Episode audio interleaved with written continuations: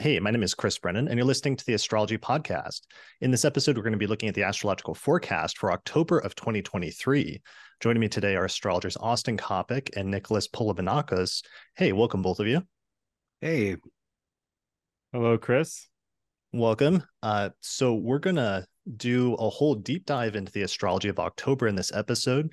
First, we're going to spend the first hour doing some review and talking about news stories that have happened over the past month and what the astrological correlates have been since our last forecast uh, a month ago. And then in the second hour, we're going to jump into a deep dive um, of the astrology of October. Um, so first, I'm going to start by giving just a quick little preview of the astrology of October using our planetary alignments calendar, and then we'll get into looking at the news stories from the past month. As always, you can jump ahead if you want to go straight to the forecast by looking at the timestamps either in the description below this YouTube video or on the podcast website in the entry for this episode. So let's go ahead and get right into it. So here's the planetary alignments calendar for October. Um, so we start off at the beginning of the month with Mercury finally departing from Virgo, where it's been retrograde for the past while here, transiting through that sign. And on October 4th, Mercury ingresses into the sign of Libra. Then the following week, we get Venus finally departing from having an entire summer in the sign of Leo, where Venus went retrograde, and Venus finally departs and moves into the sign of Virgo for the next month. The same day, there's a Mars Pluto square, which happens on October 8th. And then two days later, Pluto actually stations direct at 27 degrees of Capricorn. And then it will begin a run through the rest of that sign until it gets into Aquarius early next year. Two days later, on October 12th, Mars moves into the sign of Scorpio. Then, two days later, on the 14th, we have our first lunation of the month, which is actually a solar eclipse in the sign of Libra. So we've entered eclipse season here, and that's one of the main things we'll be talking about in the astrology of October. About a week later, we get a Sun Mercury conjunction or a Mercury cazimi on October 20th. Then Mercury moves into Scorpio on the 22nd, the Sun into Scorpio on the 23rd. And then we get our second lunation of the month, which is a lunar eclipse in the sign of Taurus on October 28th. So that's just a quick preview of some of the astrology we're going to be talking about later in this episode. Um, but first, let's uh, welcome our co- guest co-host and then talk about the news. So, Nicholas, welcome back. The last time you were on was for the Gemini episode that we did with Camille last year, I think, right? Yes, yes, it was the Gemini episode, which started off a chain of events for me. Okay. Um, you wouldn't believe how many Geminis and Gemini risings have approached me online and in person, um, which is sort of a interesting, almost not a comical farce because I'm a Gemini without a Gemini, but to having this Gemini energy reflected back to me in all these other ways like I've never had in my life. right. so, you become like the Gemini whisperer. In a sense, yes, which is um yeah, scares me. Uh uh but yeah, through the whispers, beautiful things have happened. So yeah, that was the last time uh when I was on the show uh, here was uh in June. Yeah. Yeah, well, and since then you've been killing it with your YouTube channel and doing live streams and stuff. That's been very inspiring for me, and I've tried to follow your lead to start doing some live streams recently as well. Um, so you're the Gemini Whisperer, Austin. If Nicholas is the Gemini Whisperer, I believe you're the Pisces Whisperer at this point, because in the past month even though Pisces always comes last at the end of the zodiac signs, and we did the Pisces episode together last just back in March, mm-hmm. somehow uh, that episode has totally blown away all the other episodes and has just reached like 200,000 views recently, beating out um, Rick Levine and the Aries episode recently, which I know you're you're very happy about. it confirms my suspicions that that Pisces is the best sign. Yeah, it's rude to say it you know. Okay, um, yeah, you didn't want I mean, to like put numbers exactly like themselves. That. Like most Pisces know better than to rub that in everyone's face, um, which is you know part of why we maintain the top spot. All right. Well, I think things are still moving, things are still developing. So if people want to help offset that a little bit, I'm not I'm not telling anybody to do anything, but if you want to watch the Scorpio episode, I think that was also a very good episode. I'm not, you know, with Sam and Kira. Um, so we'll see, we'll we'll see how things go. Yeah, All and if you'd like to keep the Pisces supremacy going, You know, just Oh, no. just give it give it another watch. You know, Chris and I you a never great time. hear those two words in the sentence. Yeah, I was gonna say like, Pisces supremacy. It's just famous. like I, I like this for the sole reason it was competing against Rick. So if Rick, you're watching out there, we know Rick has got the Aries in him. He's got that thing in him. So we got this game going on, and Pisces is winning, Rick. So yeah, Rick. Uh, I think he can still come back because he was doing well. He's uh, 140,000 views. We'll see. We'll see how it goes. Yeah, I mean those Aries sure are plucky. yeah. Right, right. Um, all right, cool. So we've got a bunch of news and things I wanted to talk about in this episode. Um, a lot of it more celebrity and birth data oriented, especially because we just had that Mercury retrograde in Virgo, and there was actually a couple of really interesting pieces of birth data that came out as a result of that that I wanted to talk about. So the first one is um, that the singer uh, Dua Lipa she i think she was like visiting her home or something like that but basically right at the beginning of the mercury retrograde in virgo on august 31st she posted on instagram yesterday i found out that i'm actually a gemini rising somebody please unpack that for me uh, because she previously for the past few years thought that she was actually a libra rising so switching to Gemini rising and finding out that her birth time that she'd been using and, and consulting with astrologers with had been wrong. Uh, so that was kind of a big thing. And it was a really interesting example because of what her new chart ended up actually looking like. So let me go ahead and share that right now. So I'm experimenting with a new setup today, and we're going to be using Astro Gold today um, which I'll probably do a plug for later in the episode. But here's the new birth chart for Dua Lipa that has, she was now born evidently at 12 18 a.m.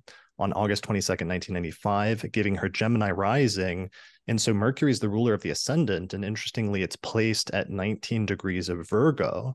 So this is important because Mercury actually stationed retrograde around those degrees um, over the past month. And when she discovered that her birth time was wrong, Mercury was at about 19 and 18 degrees of Virgo retrograde conjunct the ruler of her ascendant.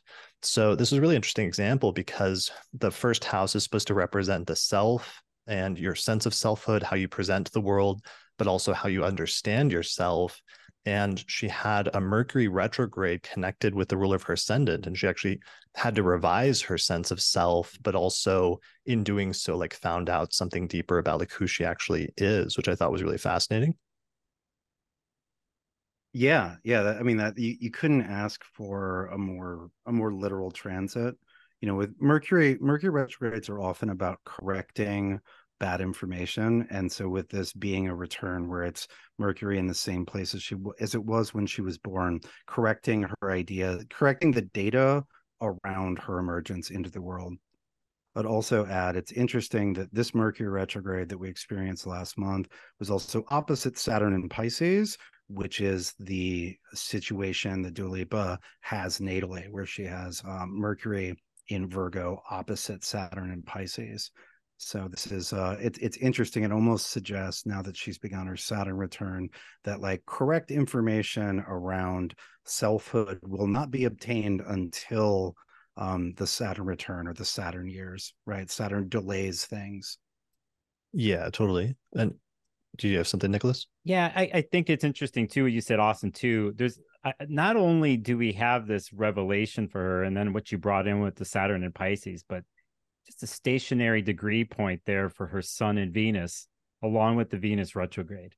Uh, that, along with this kind of revelation, along with the Saturn return, all points to a very interesting thing that kind of normally happens in our Saturn returns is this questioning of our identity, of what the past is, what we bring from the past with us to the future, the end of Act One, the beginning of Act Two. You know, it, this kind of thing that deals with at the core of who we are and where we come from, right? So, uh, you know, we have several factors to me that point to that. Um, the other thing, when I was looking at this chart and into the past, because you've written some things here on, on our notes, Chris, about her past, about when she moved, when she went back home to Kosovo, when she was 11. Uh, and then when she was 15, she she moved back to London by herself.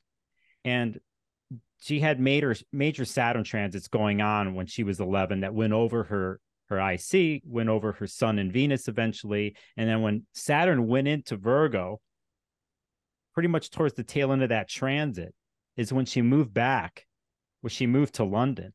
And it was around that time, I, I think I was looking, it was like September of 2009, where Saturn in Virgo was there retrograde along with Mercury in Virgo retrograde. So I, I found this interesting about what the past is here and what fills in what supposedly the past is, right? And mm. and an, an example of we have a reoccurring transit right now about like what the real facts are and so on and so forth, right? For herself, like her past and her her in a sense where she comes from. Right? For sure. Yeah, so, that's so important for anybody that has like the ruler of the ascendant in the fourth house, like themes of your family, your ancestry, your origins, your parents is really important. And she was born in 1995. Um, and her parents were like refugees from Kosovo and they ended up immigrating to London. And so this is interesting because she kind of grew up then with this almost like dual heritage with like um, one foot in her sort of Albanian family's background and then one foot like growing up in the UK and that's one of the things that's fascinating about this as a chart example is mutable signs in ancient astrology were all, always said to give two of whatever they signify to signify two things or sometimes two mm-hmm. things at once and that's true of all of the mutable signs but especially for gemini and virgo um, that's especially true. And so she has that. And I think just in the past few years, was given um, partially due to her success as a, as a singer was given as well as her advocacy for albanian like causes. She was given dual albanian citizenship in addition to her uk citizenship. Um, so i thought that was really fascinating in terms of how that matches the ruler of the ascendant placement that becomes so much clearer once her correct birth time is known. Um, and then nicholas you mentioned the Sun Venus conjunction at 28 Leo, which is like so um, prominent there in her chart, and, and especially for us thinking about the astrology of this summer, because of course, Venus stationed retrograde right there at like 29 degrees, 28, 29 degrees of Leo. And of course, within a day of Venus stationing there, that's when the Barbie movie came out, and Dua Lipa had a big song like right at the very beginning of the mm. movie and she actually even appeared and did a cameo in the movie as like mermaid barbie so that was right when venus stationed there on top of that and i went back and looked at her chronology and it showed up very prominently that back in 2015 in the summer of 2015 she released her first single once she was signed to a major album so we could see how the venus retrograde was connected in the sense that like she really got her career start under that Venus retrograde in Leo way back in 2015. And then eight years later, you get this sort of like check in, you hit a new height, but then you also like sort of look back and see how far you've come. So interesting yeah. Venus retrograde and Mercury retrograde stuff in the same chart. And yeah.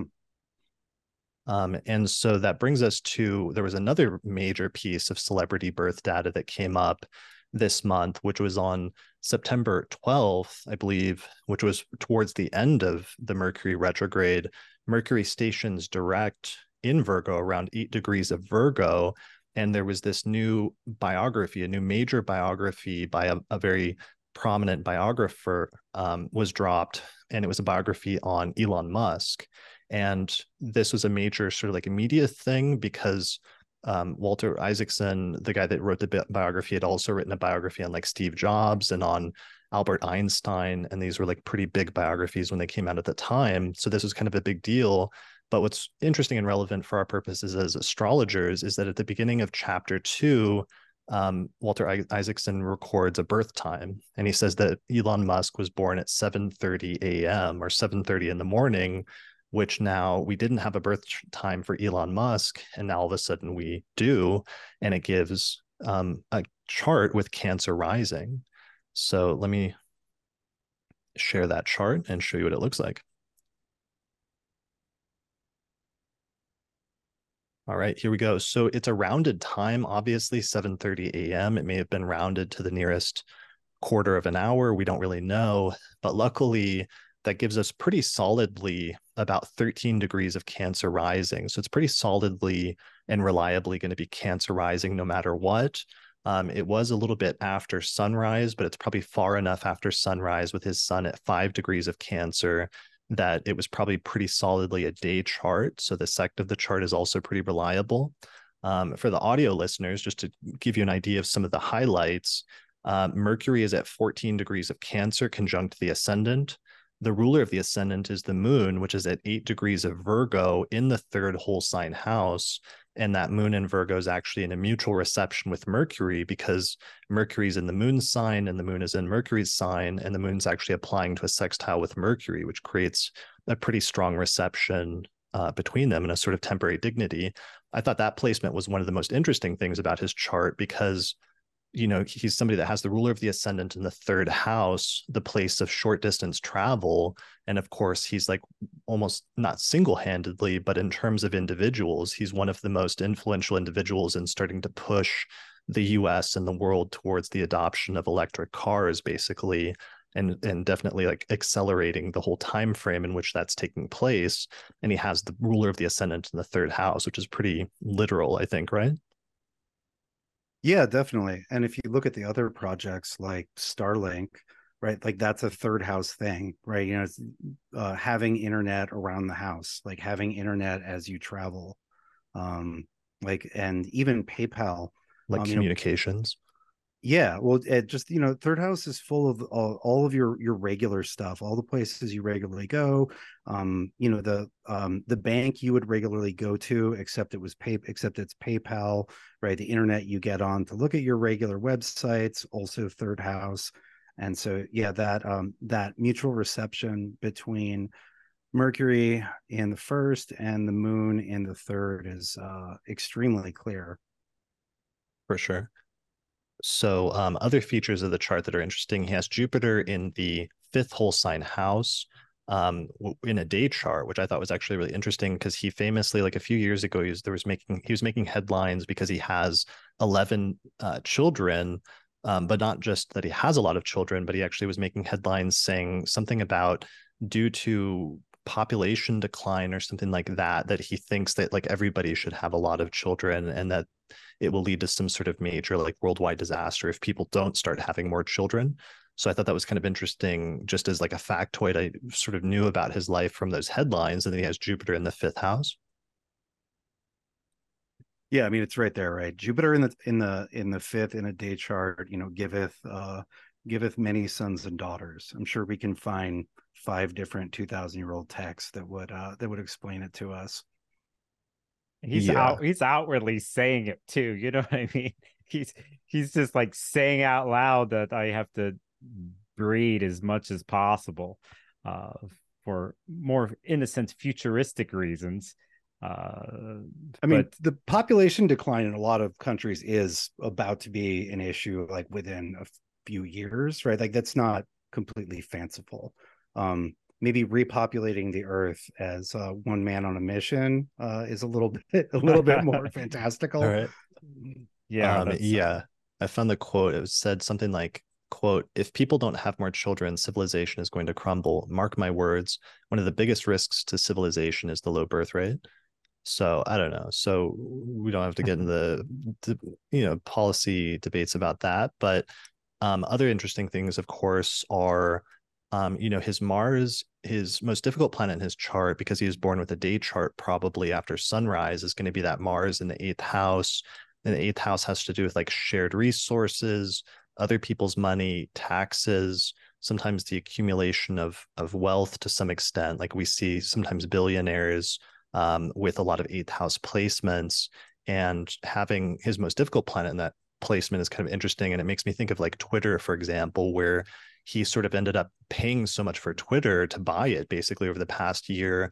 But then over the past year, it's just like valuation has just plummeted where it was already usually not thought to be worth as much as he paid for it in the beginning. But then the sort of value of it has shrunk over the past year for different different reasons due to advertisers fleeing or what have you and sort of made me think of that when i saw that placement yeah you know i if you look at the degrees of his of his nodes and Mars, you also have a major Jupiter transit that's happening that's affecting his Mars.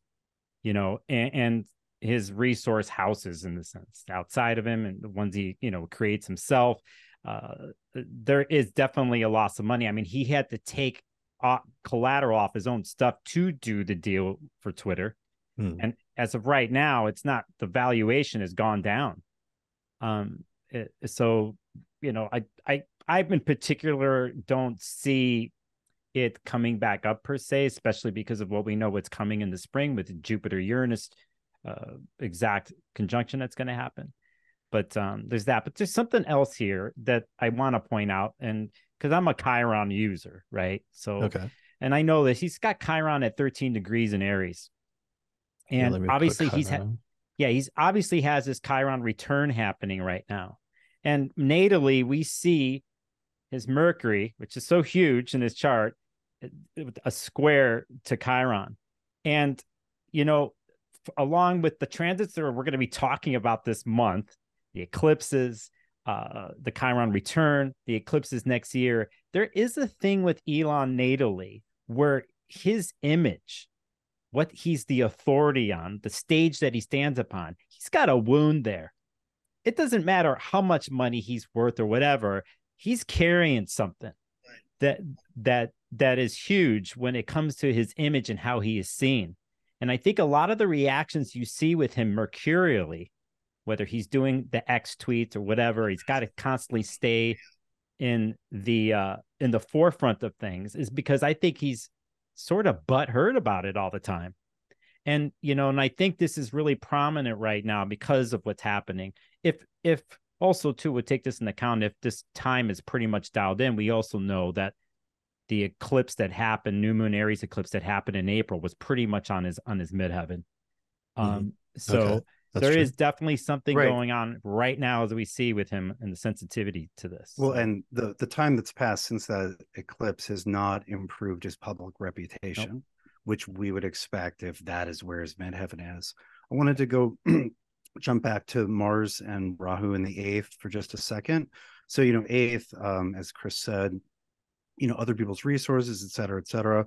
For you know somebody who's a uh, venture capitalist and starts companies that's investors right? And um, elon has uh, had for a very long time a habit of scaring investors and the um, the valuations of his companies being uh, being very up and down um, mm-hmm. you know it, th- there was no for example there was no uh, certainty that spacex would be even vaguely successful. Um, there are a lot of worries about that. There have been, um, you know, other been different incidents where he would do an interview, um, and everyone would be like, "Oh, we can't. This person is too erratic. They're uh, they're too impulsive, right? Mars in the North Node ruling the midheaven. Um, we can't trust this person with our money. So we see that like people." Um, uh, people being uncertain about whether to uh, keep their money invested in his companies as a, a long time pattern. For sure. And that being sort of greatest area of weakness, with that being the more challenging placement in his chart, in the eighth house. You mentioned the erraticness, which actually brings up, you know, his, his sun and Mercury are pretty closely square Uranus. And I think that's where a lot mm-hmm. of the mm-hmm. erraticness in his communication style comes from. Um, which is interesting. Uh, and one of the things I immediately, because you know he's the richest person in the world at the present time.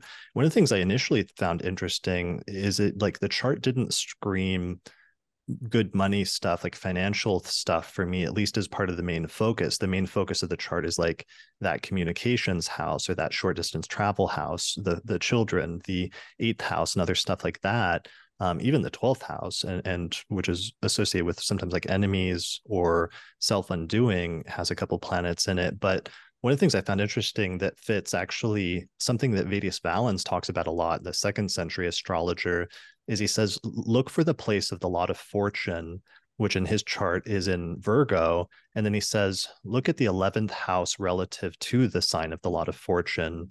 And he's he calls that the place of acquisition. And he says when it's well situated in the chart, it indicates major financial resources and financial windfalls for the person. It's basically his thing he emphasizes over and over again in books two and three of the anthology as his main um, financial wealth indicator. And in fact, with the lot of fortune in Virgo, the ruler of that is Mercury, which is in the 11th house relative to the lot of fortune. And it's in that mutual reception with the moon, which is in the ruler of the 11th house from fortune, which is placed on the sign of the lot of fortune itself in that strong mutual reception. So I think that's where some of the sort of powerful financial stuff is coming from in his chart is the position of fortune and its relation to the 11th house from fortune. Yeah, that's huge. Um, I, have worked with those techniques, and a lot of times they will um, like they do with this one, it'll give you an entirely different perspective on how money works for a person's chart. Mm. Um, sometimes you have something that might even look like a pain in the ass um, and might be a pain in the ass in several regards, but it ends up being uh, ends up being a, a key to being uh, financially successful or stable for people. Um, and then in Elon's case, when it reaffirms and further empowers something that already looked pretty good in the chart, um, you know, uh, you know, you know where to look for the money. For sure, for sure. So, anyway, so I'm sure we'll come back to this chart a lot of times in the future. Some of what you said, Nicholas, actually makes a lot of sense because in the biography, it talks about him being like bullied, supposedly growing up, or having um, possible abuse issues with his father and different things. And that Chiron placement in the 10th house could make more sense, as well as how that's impacted his future orientation and sort of behavior with people in different ways. But I'm sure this is a chart that we'll be talking about for many years, for better or worse, in the future. And we'll we'll get into it more maybe later on. Yeah.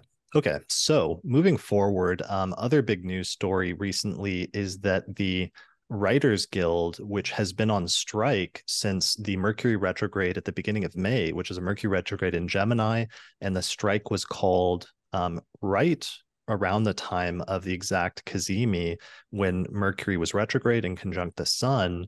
Um, so we then had another Mercury retrograde in Virgo. And then after Mercury stationed direct and then came up in trine Jupiter around September 24th, there was an announcement that went out a few days ago that there was a tentative agreement that the Writers Guild had made with the studios to resolve the the strike supposedly eventually. So it looks like there might be a good resolution to that story here that again ended up being timed very well with Mercury, basically. Yeah, I, I I've been wondering the last month or so if the writer's strike would basically be over when Mercury finally left Virgo, and similarly whether the actor's strike would be over um, when Venus left Leo, both of which happen in early October. And when I checked on it last night, the uh, uh, the actors the Actors Guild is also um, moving towards settlement, and that's that's interesting with uh, with those two things, you know, one of the things we've noticed on a longer term level um, is, and we've talked about for years, is the Uranus and Taurus seems to have wanted to do um, union, uh, collective bargaining, union organization, strike type stuff. Um, but we've really seen it this year, not only with the writers and actors, but also with the auto strike, the auto workers strike, and who knows what else. Um, and we really see uh, Jupiter in Taurus, right? It's been in Taurus since May, but Jupiter coming to assist Uranus and being like, yeah, let's do it right? Like you have an issue that's around and the, the it where astrology often also works this way in in one's personal life. Like there's something that's like there's something there's an issue you're thinking about it maybe we do this maybe we do that but then you have another planetary trigger. Jupiter comes in to to affirm and support and um, provide a plan. And so um yeah it's a big uh, in the what five months since uh, jupiter joined uranus in taurus. Literally three historic strikes uh, actors writers and now auto workers. And we've got another seven months of jupiter in taurus with uranus. So um you know we would we, we expect this theme to continue. Yeah and i know nicholas you were really interested in the astrology of the auto workers strike that was recently called yeah, it's you know it's interesting. The the the day that it happened, they they officially went on strike at at midnight. Uh, it was the 14th. It was the day that Merc the Mercury Station Day, right? So right. you know, it's like I'm like, whoa, this timing just from the Mercury uh, Station perspective, but. I just I knew some stuff of history in the past with labor issues because of my own personal story and activism and stuff like that. So I was like, I had to dust a couple of covers off in my brain and went to go look at, at the history. And, and actually, Sean Fain like the head leader of the the United Auto Workers Union, put out a video earlier that week, and it was very ins- inspirational video to, to to for people to understand the plight of the auto workers. But he actually brought in in this video, and whoever produced it for them, the where the auto union uh, the workers come from in a sense and they showed old footage of the major strikes that happened in the end of 1936 and 37 in Flint, Michigan at the at the GM plants. And it's pretty much the start of a major labor movement that for decades came out of this situation. And at the time, Uranus was in Taurus, Saturn was in Pisces, you know, and at the time of the uh, at this was going on, Pluto was on the opposite end of where it is now in Cancer at 27 degrees. Oh, um, yeah, and it, it kind of blew my mind. But at the same time, as we know with astrology, it's very clear and very real about reoccurring transits and themes and stories that get carried over, especially here when we deal with the history of the United States and what labor means, who owns things, who does the means of production, so on and so forth. But but basically, around that time was December 30th, 36 is when they started the strike. And by the way, I was when I was reading about this, they the workers were secretly organizing. So it wasn't a formal union there yet. But they were going to wait till after Christmas because they didn't want to rock the boat because they wanted to get the Christmas bonuses. Okay. Okay. But some people noticed on the railway lines that the company was loading equipment to send to somewhere else they were getting ready too. And because of that, they decided to strike then on the 30th. And mm. so they they they struck all the way until February 11th, 37. People can look up at the deeper history with this because the National Guard was involved in the state. The governor of Michigan had to summon the National Guard, but he didn't use the National Guard against the workers because he was pro-union. There was a lot of of, of uh, intense bargaining and spying, all this kind of stuff, infiltration of union, all that kind of stuff. In the end, though, they won, and they, the, the collective bargaining started to happen there, and that was in 37 of February 11th. If we go back, I'm sorry, I'm going to do this, but we go back to 1935, there was something passed called the National Labor Relations Act that, in a sense, set up a, a situation where workers can collectively get together and form a union, right? And that, in a sense, kind of gave a little bit of the seeds uh, into to the big labor strike that they called the sit down strike, so on and so forth. Here we are now. At, you know, this time we have Saturn in Pisces, Uranus in Taurus. We've got Pluto on the other side in Capricorn, and they decided to call this the, the stand up strike instead of sit down. So, you know, the, the current labor union is considered militant from outside perspective, from a labor view, but they're just going back to the past of how things have started. And one more thing I'll say on this. They're not just when you see their PR or you see even people on Instagram from the smaller unions talking about why they're doing this, it's not just for better pay, so on and so forth. They're all saying that they're representing the working class, not just workers, everybody else.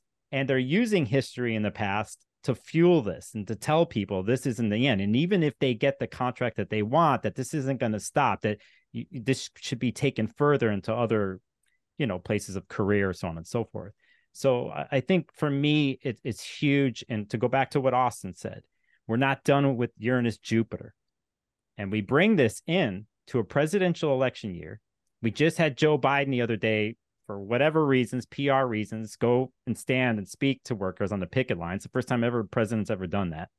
Right. Hmm. So I think here, this is a major moment uh, when it comes to class issues, worker issues, and it's not going away. I, I could see this being accelerated into spring, going off what Austin mentioned. So yeah, yeah we're not even really at the halfway point. not yeah. Of the Jupiter transit. Yeah, Jupiter, the Jupiter Uranus co-presence. Sure. Yeah, and, yeah, it would be interesting. And when it didn't perfect, like we talked about it a lot because it got mm-hmm. so close, and then they stationed within, I think, six or eight degrees. But then next year we'll get an actual full conjunction. Yeah, and another piece of context is um, for the last couple years, Saturn was in Aquarius squaring Uranus. Um, that changed in March this year Um, but for all 21 and 22, um, we had Saturn basically stepping on Uranus, right? We had that was one of our characteristic tensions was the Saturn Aquarius trying to um, sort of keep things under control, and Uranus trying to shake things up and make changes. And so not only this, not only once we got to spring this year, did we get Jupiter boosting Uranus? Um, but we also got Saturn. We also um, had Saturn move to a position where it's no longer stepping on Uranus. So for those, uh, say, like delayed revolts, right? Yeah. Um, uh, this is uh, this is quite a year. And that you know that's what actually what happened in 36, 37 because of them collecting and coming together they they spurred this union way of thinking through all different parts of the United States. And when I was looking at the stats, it was not too long after that. There was like 3.5 million people in the 1930s that were, in a sense, you know, part of a, a collective or a union. And then by the time 1942 hit, it was 10 million people. So, you know, uh, am I saying that this is going to start something collectively with other people and workers and their rights and stuff? It possibly could if we're looking at the astrology of it. And if anybody out there who's watching this now, you know, later on, eh, where you stand about workers' rights, pay, you know, is uh, the gap is wider and wider. You know, for the middle class has been disappearing. You know, it, you get to certain points, and history shows this. You know, where you have no choice but to stand up, sit down, or take these decisive actions. You know, so for me, when I look at this, I think the class and worker issue will probably be one of the number one things here during the presidential campaign. Whoever's running, who's at whatever, that they have to connect on this issue. There's no avoiding this one. So, mm. um, yeah. Yeah, yeah, it'll de- definitely be interesting to see what happens. And you looking back in the history of that is really striking and just reminds me this summer we've seen over and over again just how much um, you have to go back and understand the past in order to predict the future and that's such a core rule for predictive astrology. Um, yeah that, that we've seen the the value of that. So you mentioning the that this started that the auto workers um, strike started literally like the day that mercury was stationing direct um, reminded me i forgot i forgot that this was actually a key point of the last example that tied Dua Lipa and Elon Musk together is that Dua Lipa discovered her birth time was wrong when Mercury stationed retrograde on her ruler of the ascendant. Whereas for Elon Musk, um, that biography came out on September 12th when Mercury was stationing direct at eight degrees of Virgo. And that's eight degrees of Virgo is where his moon is, which is the ruler of his ascendant. So we learned something very core there about the ruler of the ascendant and stationary planets um, in that example. So let's move on, though, um, to other news stories. Another major one is at the begin towards the beginning the end of last month at late august and early september one of the things we talked about was there was um, a full moon conjunct in full moon in Pisces that was conjunct Saturn that we talked about on the last forecast a lot. And that was right in the middle of the Mercury retrograde in Virgo. Um, and there ended up being some pretty striking news stories during that time. Um, one of them that kept, kept coming up around that time was just like floods, where there were a lot of major floods in like Europe. There were major floods in North Africa, especially in Libya, where um, this one flood happened and there was something like 15,000 people dead or missing and 34,000 people displaced. Um, so there's a lot of like, like major tragedies involving water at that time.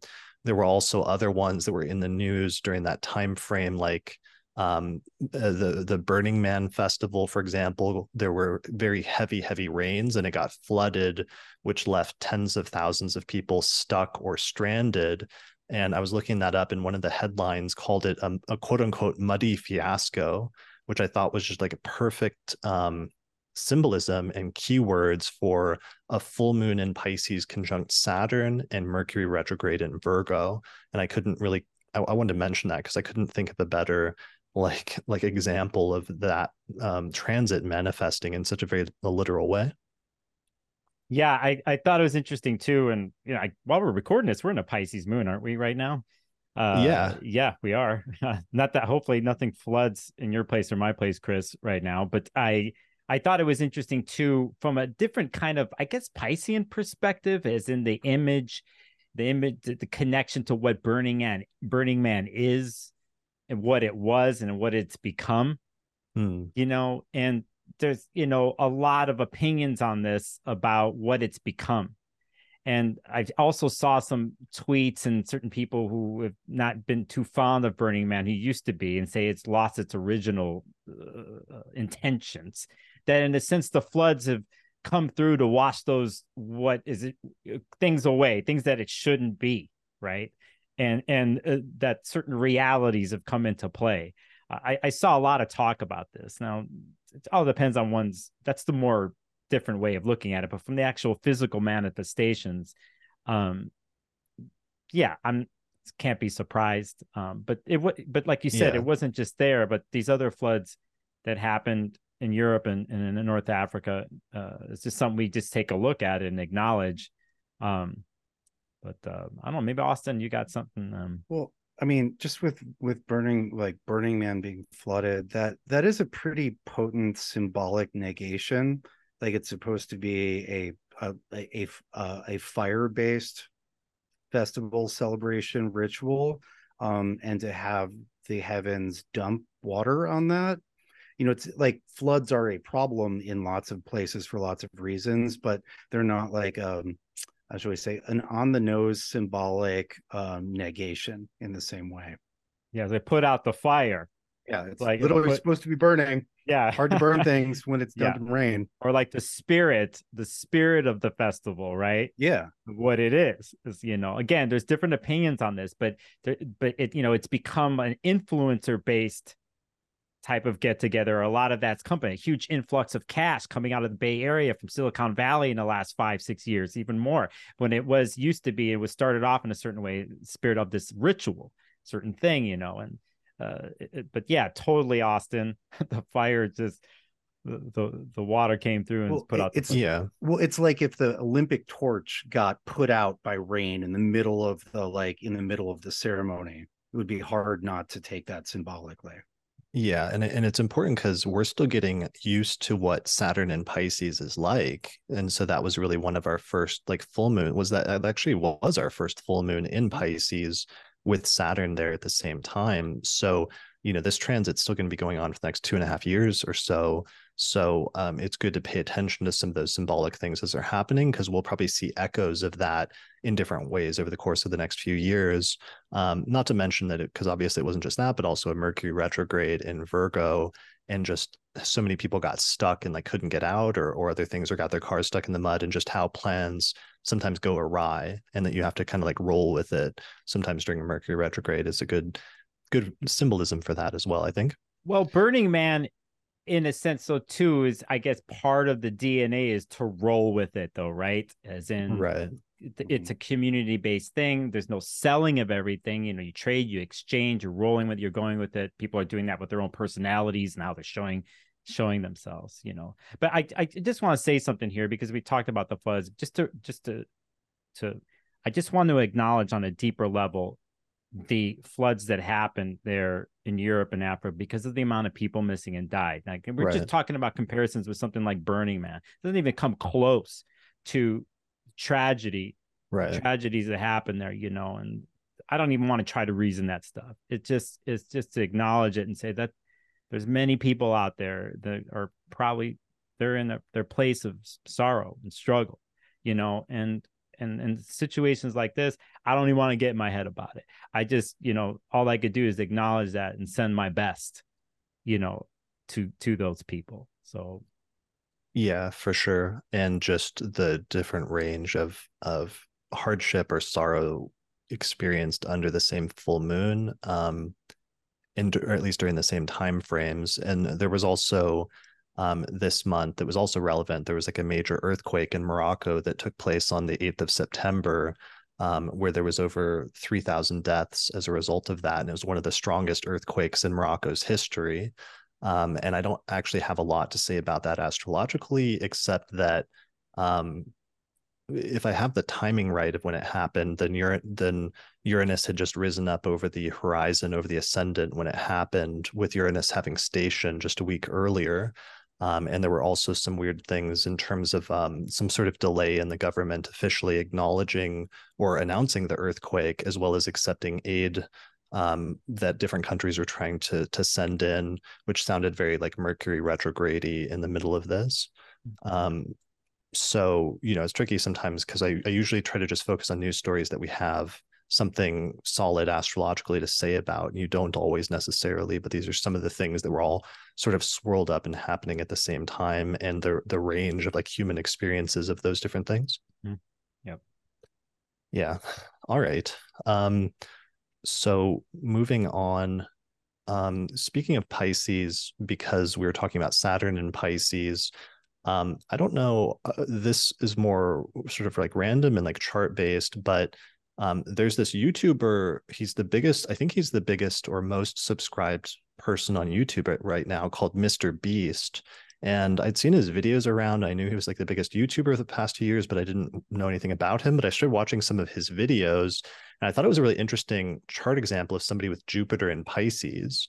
So we don't actually have like a birth time for him yet, although I'd love to get a birth time if anybody wants to hook me up. But um, let me show his chart really quickly where he was born May 7th, 1998, um, in Wichita, Kansas. I have this set as a um, just a noon chart. So the houses are not accurate, and the moon is kind of cuspy. So it could be Virgo, it could be Libra.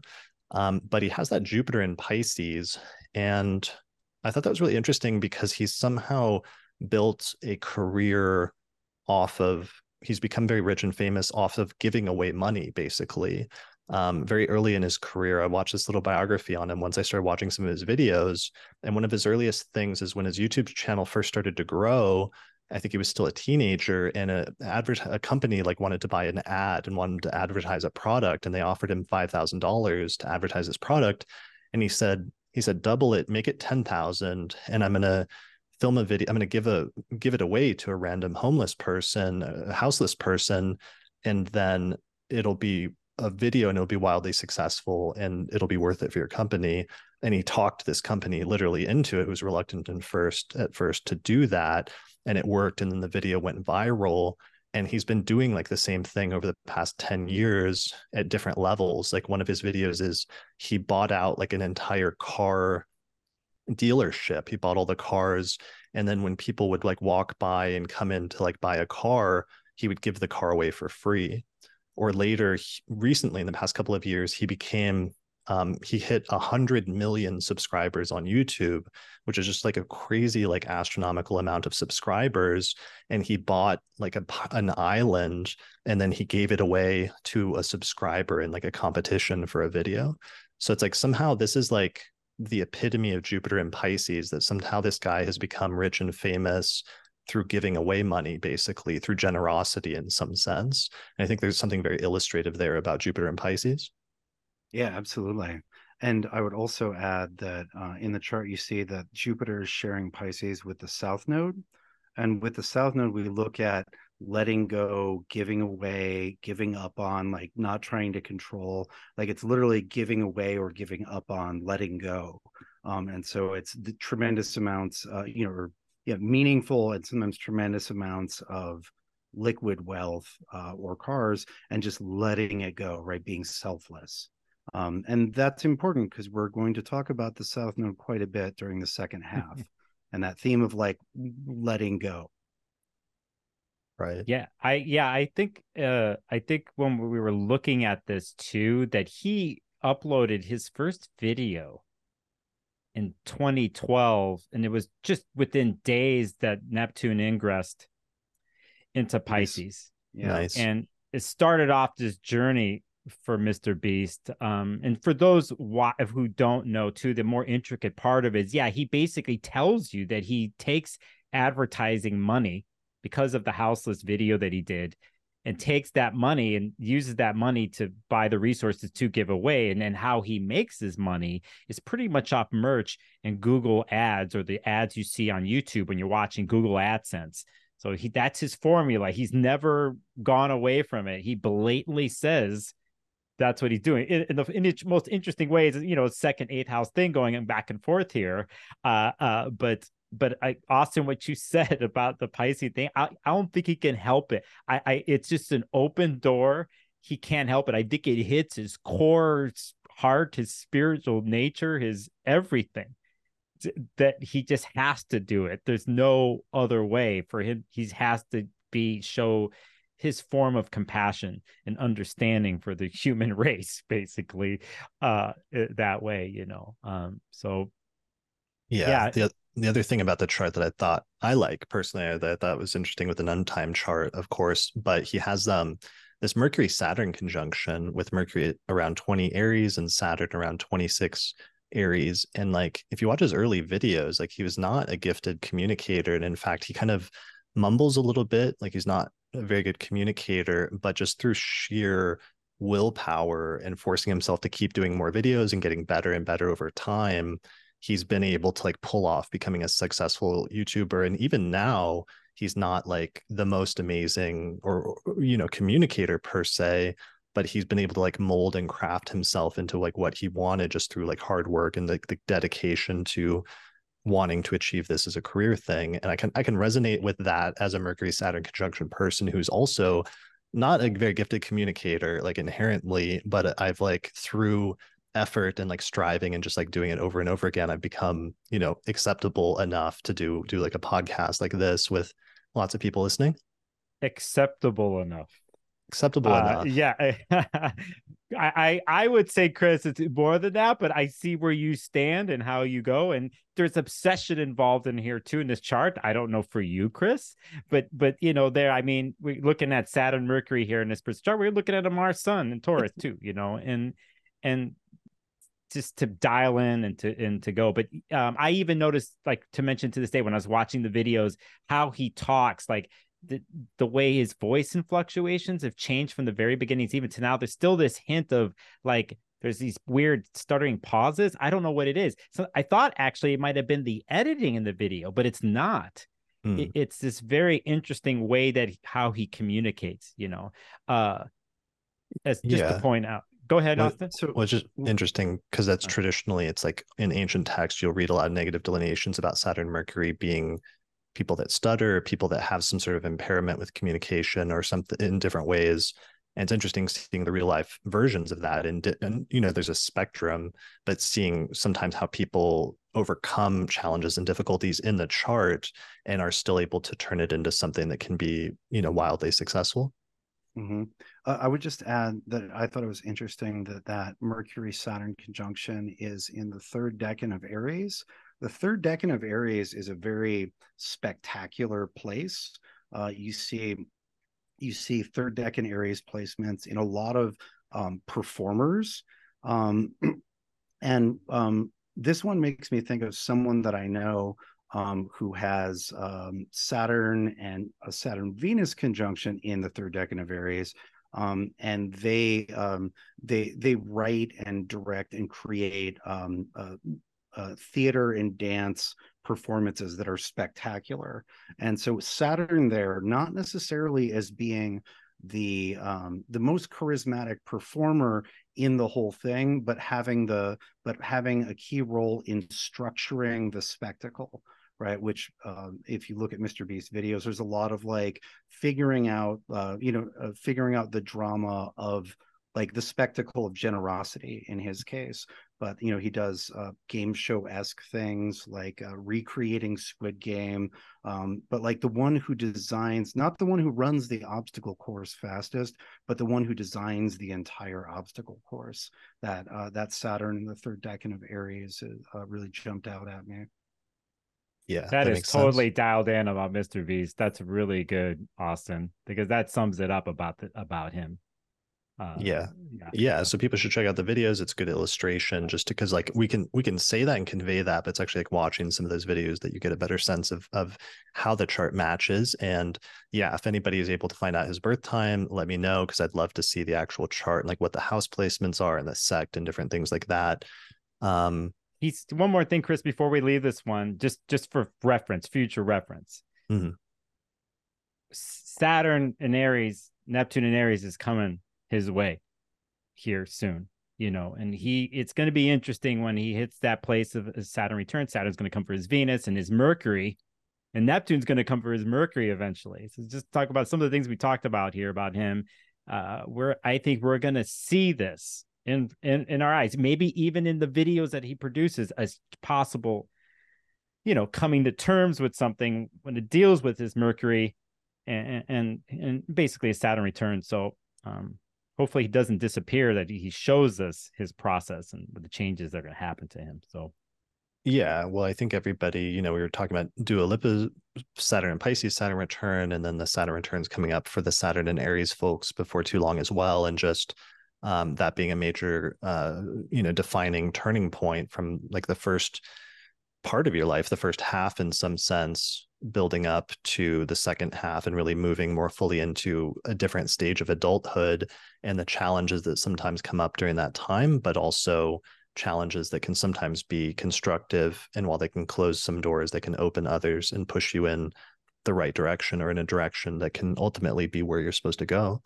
So we'll see how that goes for for both of them. But uh, yeah, that's a good point. So um, speaking of, so there's other chart example. There's one more celebrity chart example. If we still got time, where are we at with time, Austin? We are at 50 minutes. Okay, let's just do one last example since it's like currently in the news. Um, right now, like Taylor Swift is in the news for uh, this relationship that's suddenly happening with Travis Kelce, who's like a mate, he's one of the most famous football players in the United States right now. Um, and all of a sudden, there's some sort of like romance developing between him and one of the biggest singers, musicians, pop stars in the world, which is Taylor Swift, who's been all over the news this summer with the Venus retrograde in Leo and her huge tours that she's been doing. So, this story, the main astrological thing I had to say about it was just that it was interesting because he evidently like went to one of her concerts in July in late July and attempted to meet her and he brought like a friendship bracelet which he put his like phone number in and he was going to give it to her but then apparently he failed and just like she didn't know who he was or didn't want to meet up with him or didn't meet up with him or whatever. And that was right when Venus was stationing retrograde in Leo. So it's a really interesting example of like an attempt to have a, a, relationship or to reach out to someone and having it fail while Venus is stationing retrograde, but then somehow during the course of the summer like word got back to her that that he was trying to meet her and she ended up connecting with him and they did end up connecting and now it's creating this sort of like media sensation where people are kind of like fixated on this relationship between these two very prominent people in their respective fields now that and I'm sure some of the timing of that probably coincided very well with the subsequent Venus retrograde period and the station and some of the things that are happening now as we're finishing up the post retrograde shadow period of Venus while Venus is moving through the later part of Leo. So and he's he's a he's a Sun Mars and Libra, correct, Chris?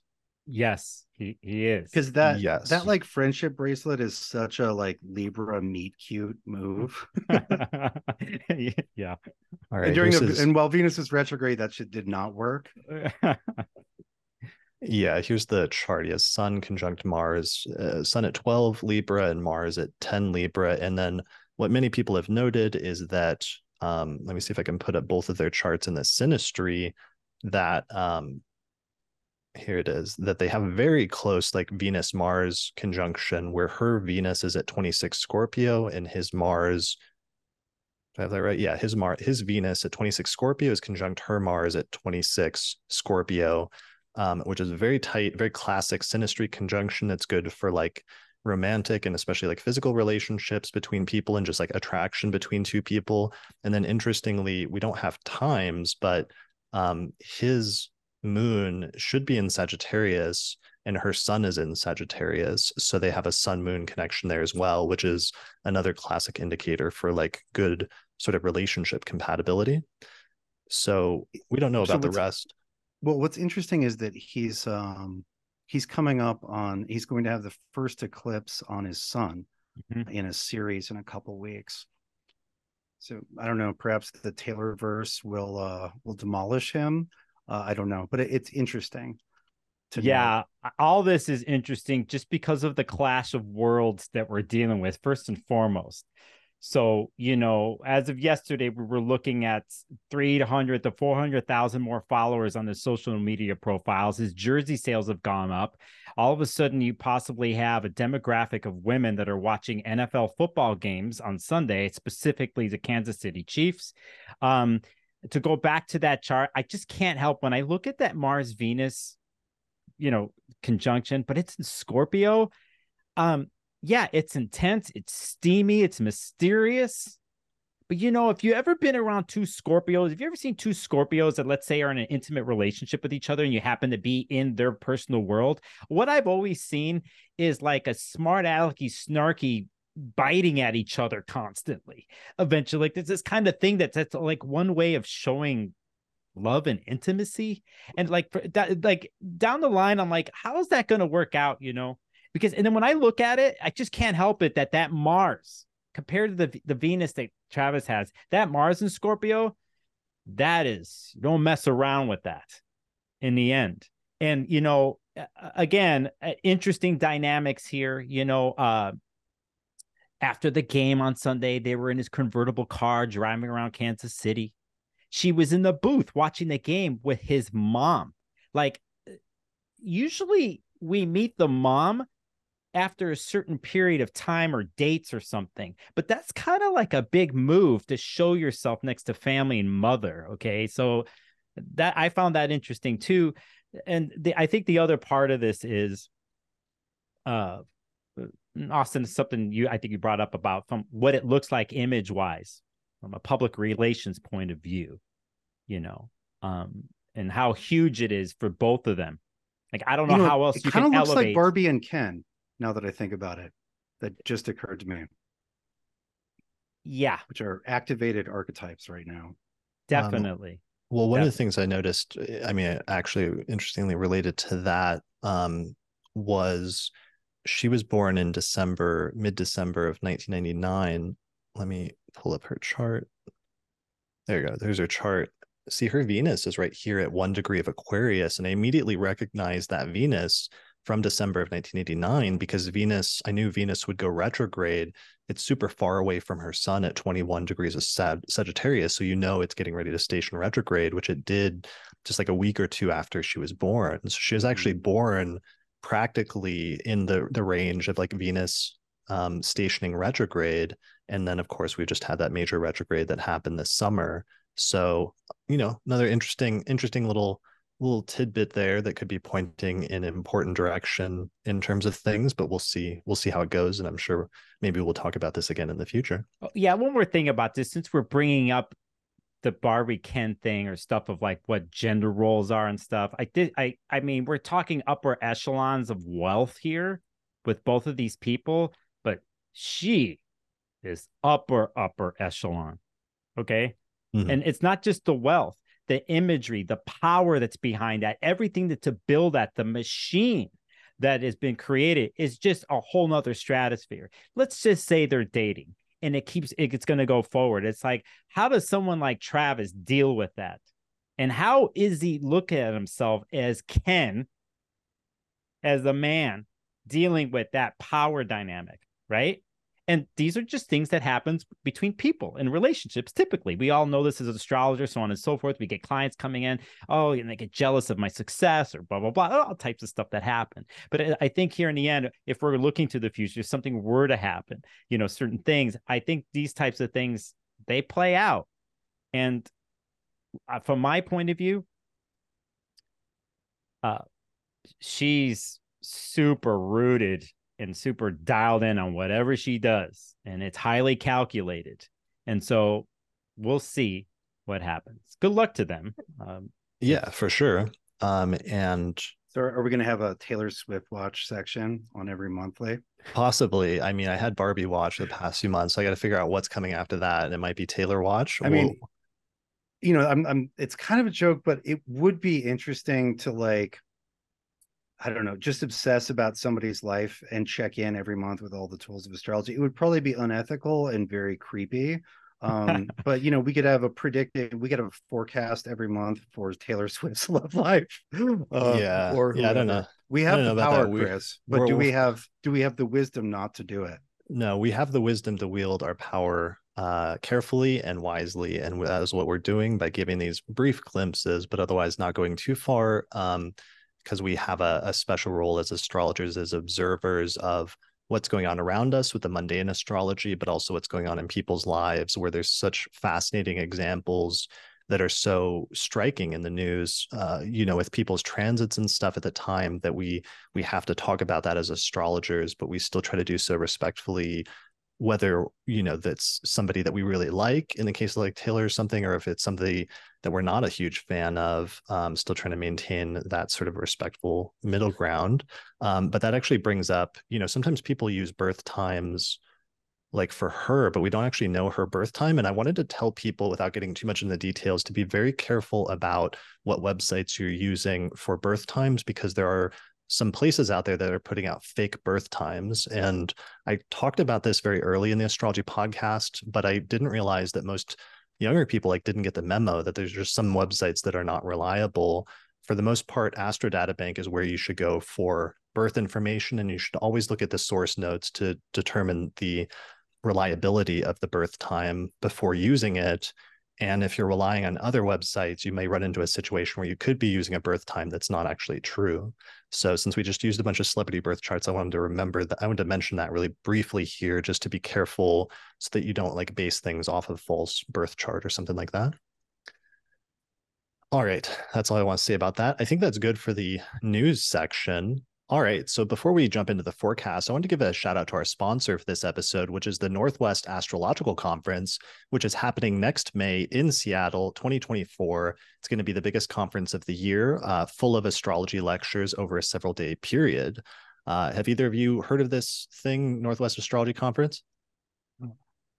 Um, it's familiar. Could familiar. you maybe maybe if you go on, it'll ring a bell? Yeah. I mean, I do have this image they sent me, and it does have your name on it as one of the core speakers. I'm assuming. Oh, yeah, that's why.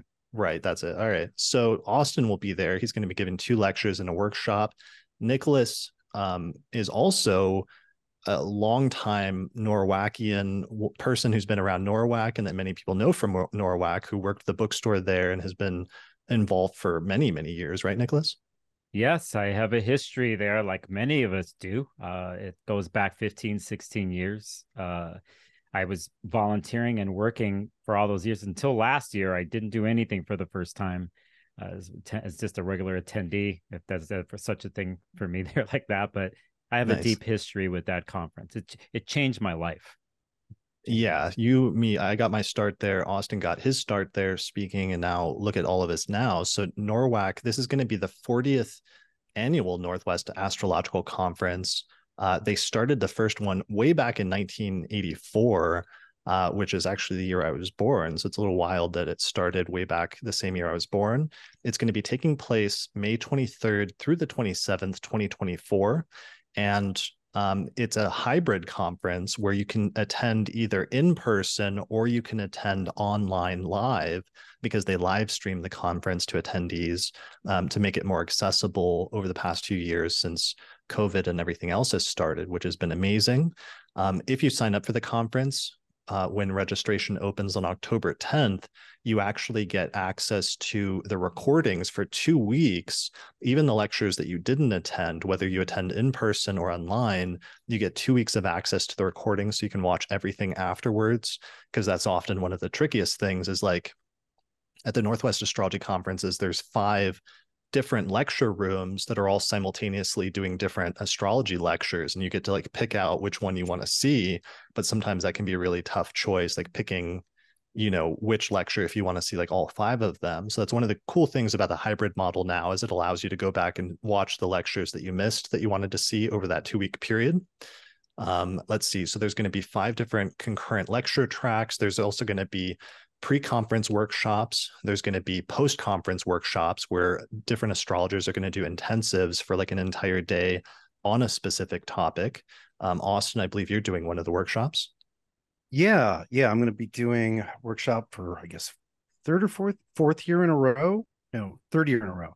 Um and it'll i think it's a pre-conference. I i'm not 100% um but yeah we're going to spend a whole day with uh, marsilio ficino Um, I'm really looking forward to it. You know, Ficino is um, at this really interesting sort of triple crossroads of astrological magic, medicine and wellness, and straight up astrology. And so there's it's uh it's uh, his work is incredibly rich and I would say more relevant by the day to what people are interested in. Like, do you like magic and remediation and astrology? Marsilio was doing that 500 plus years ago. Um, and so we're gonna we're gonna step into Marsilio's space for a while. I have a great lecture title for you. I'll give you this to you for free. Getting Silly with Marsilio. Right there. Best title you've ever had. Uh, you're welcome. Uh, so Austin's giving workshop. There's going to be 32 other speakers, just amazing speakers at this conference. Um, there's going to be social events. There's like a bookstore, like the most amazing astrology bookstore in person you've ever been to, with like hundreds of titles, uh, as well as a trade show and um, different social events like dinners, as well as like a dance night and different things like that. It's truly like an experience um, that all astrologers like have at some point, and that you once you have that experience, you often end up wanting to go back. I think that's the usual feeling. It, that weird, odd hotel and where it's situated, everything about it is just his own charisma. for better or worse, whatever it is, but there's something about the layout and the way people interact physically in the spaces.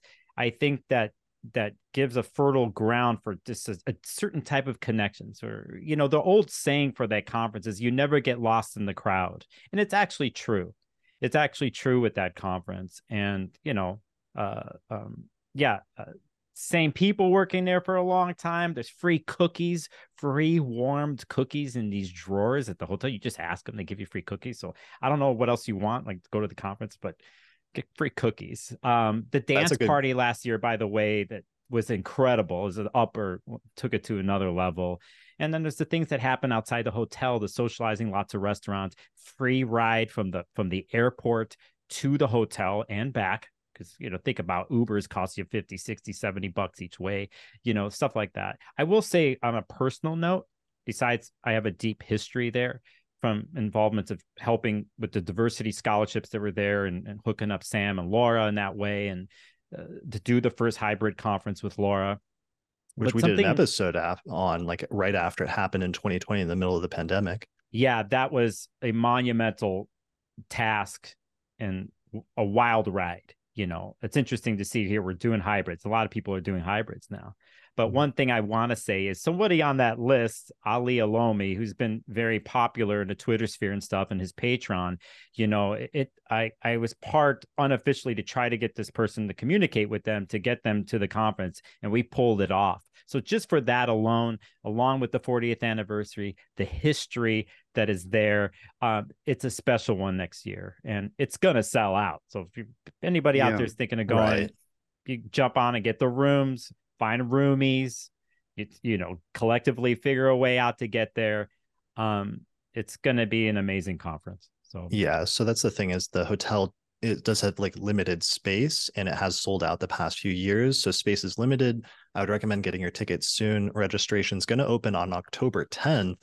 But if you go to the website norwac.net right now and sign up for their mailing list, you'll get a notification as soon as registration opens. Um, so that should give a good chance for everybody that wants to get in person tickets get access to it or if you're not able to get them you can uh, attend live through the hybrid conference which is also just as good um, and like I said, you'll get access to the recordings for two weeks after. And even after that, um, you can go onto the norwac.net website and purchase recordings of different lectures individually, or they have a whole back catalog of lectures from the past 40 years that you can actually purchase through their website as well, which is pretty awesome. So I would recommend checking it out. It's going to be a great conference. And um, I'll put a link to it in the description below this video on YouTube or on the podcast website. But otherwise, visit norwac.net for more information. All right, cool. So why don't we transition into talking about the forecast for October at this point and getting into the astrology of next month.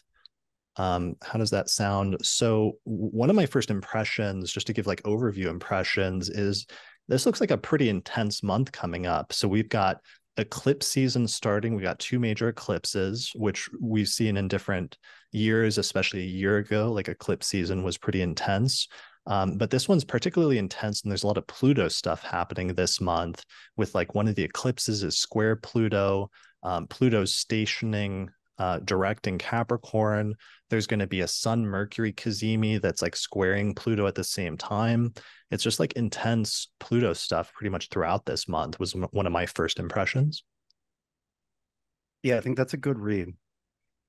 You know, that, um, you know, there, uh, for those of us in the Northern Hemisphere, you know, Libra beginning the, um, the the the fall season and darkness slowly outpacing daylight just a little bit every day you know always has a little bit of a you know winding chthonian feel um and then with the um with the solar the first solar eclipse in Libra initiating a series of solar eclipses in Libra and then with all of the Pluto stuff there's uh there's yeah there's depth mystery mm, terror um a variety of things like that it's uh, it's uh, it, it's a it's a it's a winding staircase down yeah intrigue what are some other like power control manipulation yeah. intense transformations or secrets. transformative experiences secrets yeah. that's a really good one read the the power play the power struggle right the the well, power game. It, I would I would also argue that power itself is always kind of a mystery because it's mm-hmm. always in power's interest to conceal itself and to look like something else. And so, you know, uh, it, it, whenever you look, uh, whenever people go to study power, um, it's not right there. It's very rarely naked, right? And so, to figure out what's actually going on, what's actually moving things, um, is uh, is always to a certain degree like um, a mystery novel or a whodunit, right? There, there's always like power is mysterious. Yeah, especially yeah. in an entrenched s- story and theme with Pluto in Capricorn. Mm-hmm. You know, those are not only is it deep, it's it's deep in deep in the ground, and, and that those types of things. It's almost like we forgot, like we're busy with the Venus retrograde transit and some other things. It's just kind of forgot that well, Pluto's there, we know it, but it was right. not there. It's just there, and all of a sudden it's here. And not only is it here, it's along with eclipses and other parts showing up that way. So for sure, it's like wielding power all of a sudden, um, openly, even if it's not direct or obvious where it's coming from. And definitely with Capricorn, you get into like hierarchical issues and issues of hierarchy and and who's at the top of the food chain and who's at the bottom and different attempts to wield power from different ends of that of the food chain. Yeah and who's who's wielding and who is actually an implement in someone else's hand. Right and or and who doesn't know that they're the implement in somebody else's hand. Right all right, so let's pull up the chart and start getting into the the details here so to orient ourselves and we'll move forward to the first of the month. All right, so here's October 1st. This is how we open. This is our opening sort of chart, opening alignment of planets. We see Mercury is at 24 degrees of Virgo, so it's finishing up its transit in Virgo, and that's one of our first major shifts this month is when Mercury departs from Virgo and moves into Libra pretty early on. But we're pretty solidly out of the Mercury retrograde and the post Mercury retrograde shadow period.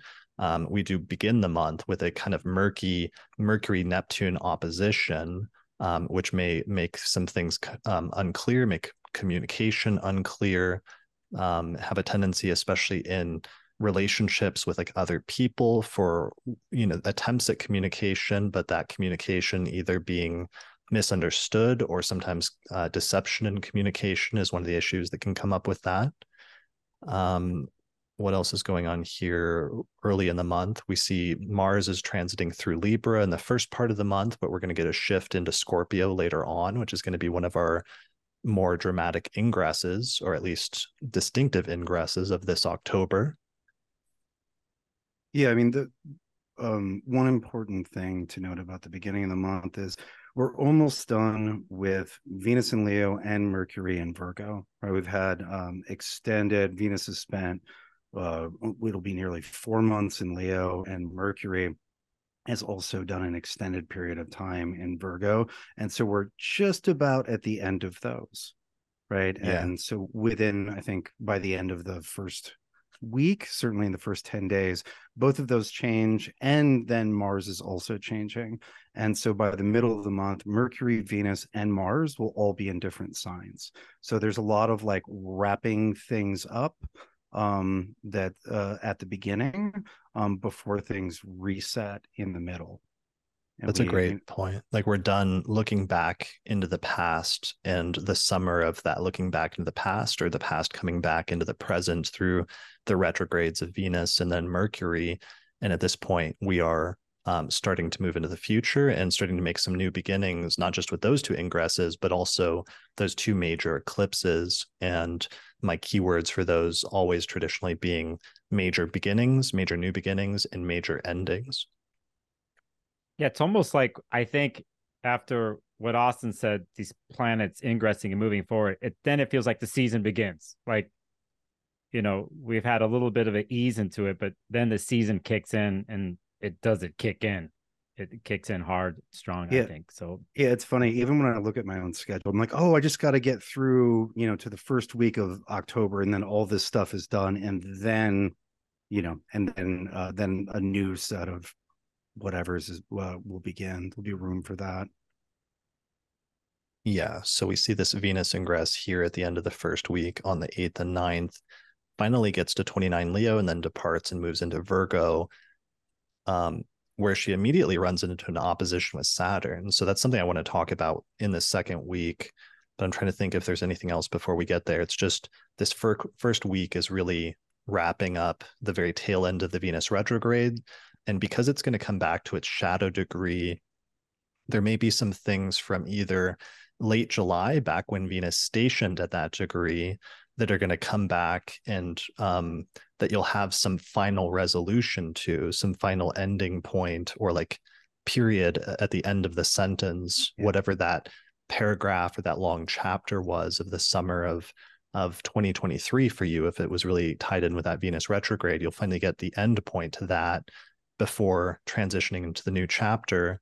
Um, but for some people, it may go even further back to when Venus first ingressed into Leo, because that's the other thing about this re- Venus retrograde is it wasn't just the retrograde itself, but it was just like a super long transit of Venus through one sign of the zodiac and through one house in our chart, especially using whole sign houses.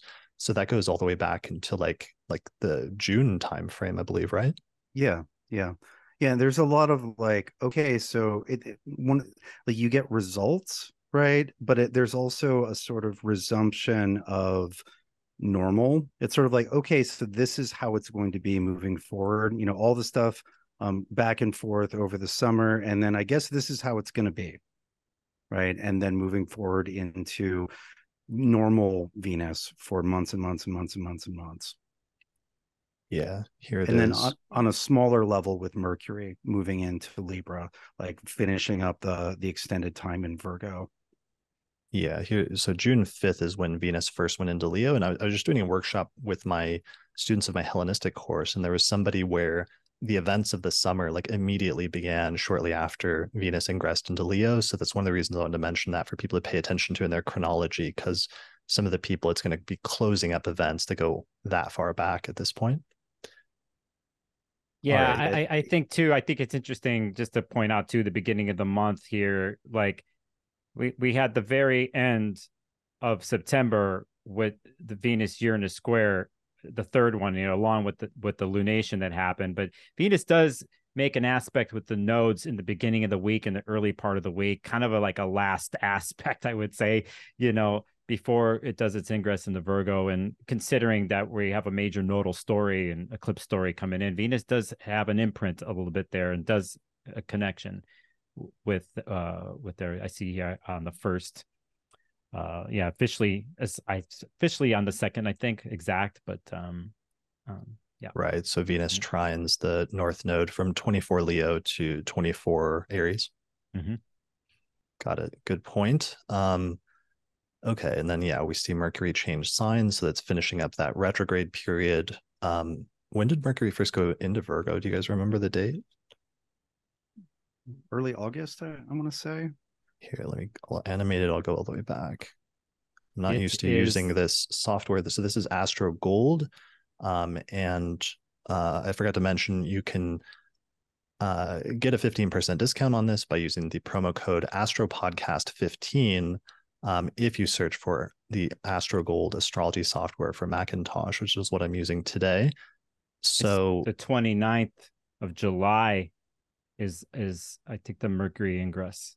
Yeah, that's what I oh say. wow, So yeah, it's That's- been a that's while. wild. So that's that was like white right after Venus stationed retrograde, like a week after. hmm Yeah. So those were And- super tied in together. And so what's interesting is, you know, the the Mercury retrograde and then the second half of uh, or a lot of Venus's retrograde were tied together in time. They were co-occurring, but the planets weren't aspecting each other. There were, you know, two stories that were running side by side.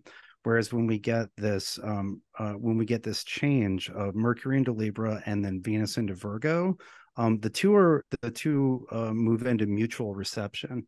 Where Mercury in Libra is ruled by Venus and Virgo, Venus and Virgo is ruled by Mercury in Libra, and so the two start communicating a lot, right? Like that mercurial uh, data data driven ideas um, function, and then um, the much more passionate, desirous, um, aesthetic, um, uh, social Venusian function.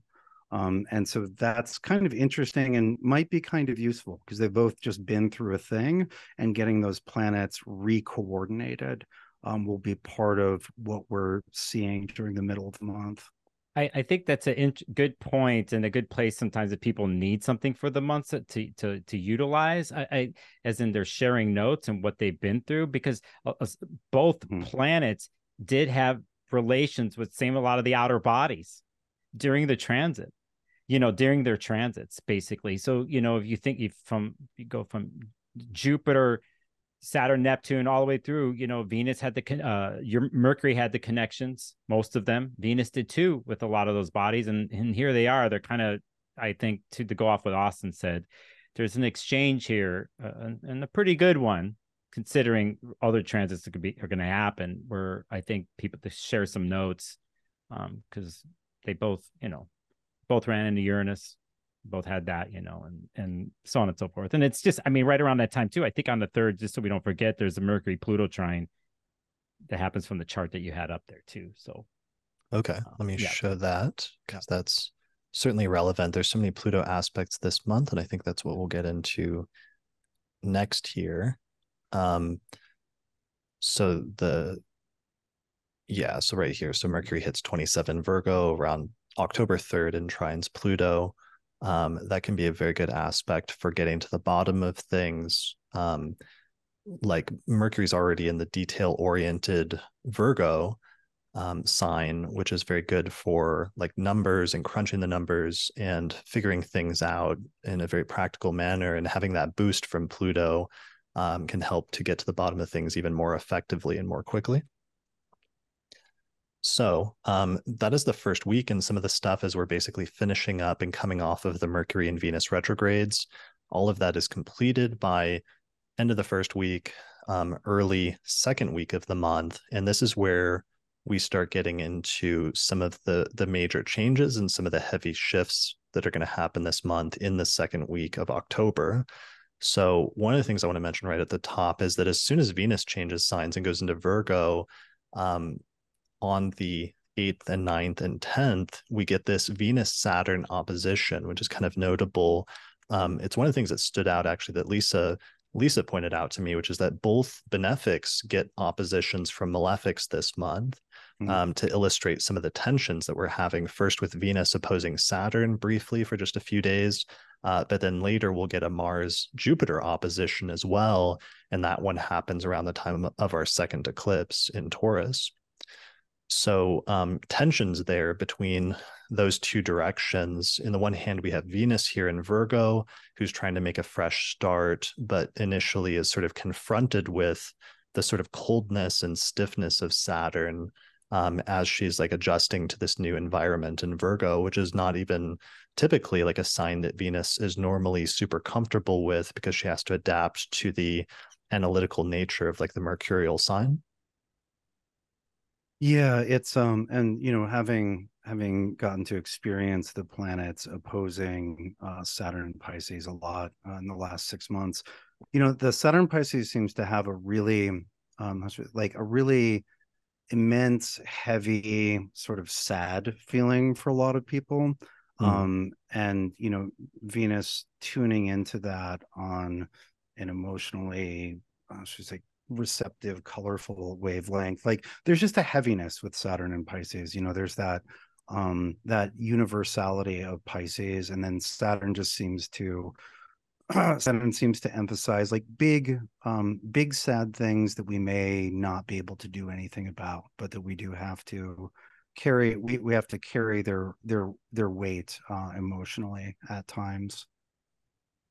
Yeah. yeah, I think too uh, with what you said, Austin, then with Venus being on the opposite there in Virgo, you know, I think from a I guess a textbook perspective astrologically and stuff of how Venus is going to function through Virgo and you know the sense of uh, assistance and service. You know, going to catch Saturn and Pisces the way you just said. You know, they can, they want to assist and help and solve the melancholia. Let's say, right. But it, it, but that goes deep in Pisces. You know, can it ever be it, it, feeling that in a moment, can it ever be fulfilled or solved or advanced or whatever? And you know, Venus and Virgo is it's going to be a, want, want to be attentive to that. You know, might catch the cold shoulder as they try. You know, that's a good point. That was something I think we talked about in the Pisces episodes that both Virgo and Pisces are very helpful signs, or they have a helpful an impulse to want to help. But in Virgo, it's more of a practical helpfulness of like helping you fix your car or something like that or do your taxes whereas in pisces it's more of like helping you to save your soul or or something like that and that that's part of the tension that opens up here between venus and saturn right now at the opening of the month or the opening of the second week. Yeah and just to contrast it with venus's four months in in leo right? Like venus in leo likes getting excited big dreams like sort of archetypal, exciting, um, color saturated visions. Um, and for people, uh, you know, for people who are kind of uh, had a, a vision for this next phase seated, this um, uh, this this phase in Virgo, especially the uh, the first part opposite Saturn, is it's a bit of a come down right? It's not um, like a permanent harsh reality check but it's it's a bit of a come down. It's not nearly as like bright and colorful um, and sort of free.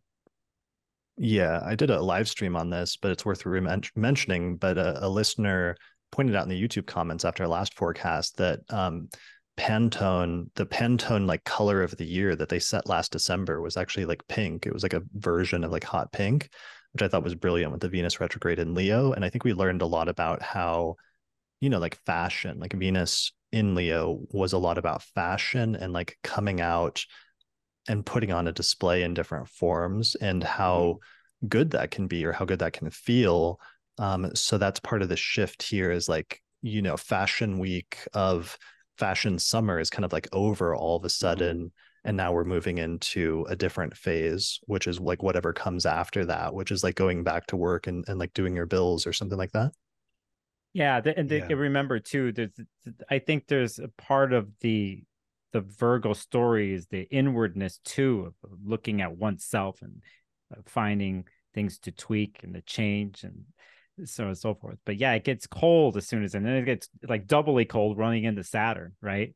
Right after this major you know, coming out of a fiery place. Even if the fire was quelled at certain points during the retrograde or wasn't inflamed like the Venus and Leo is used to, coming at the tail end of coming out of the retrograde and going over the shadow and then hitting all these outer body planets, hitting Jupiter and Chiron and Uranus at the end. And there's something, you know, and you know, Venus in the sky in the morning has been as morning star bright. You know, there's there's that, but yeah, we come to a, this chapter of like, uh, it's, it's like a I don't know, the coldness sometimes, so on and so forth. But I think too, not to remember this, the criticalness of Saturn in a sense too of what Saturn brings, being on the opposite uh, opposite side of Venus can throw that critical vibe even on the to Venus.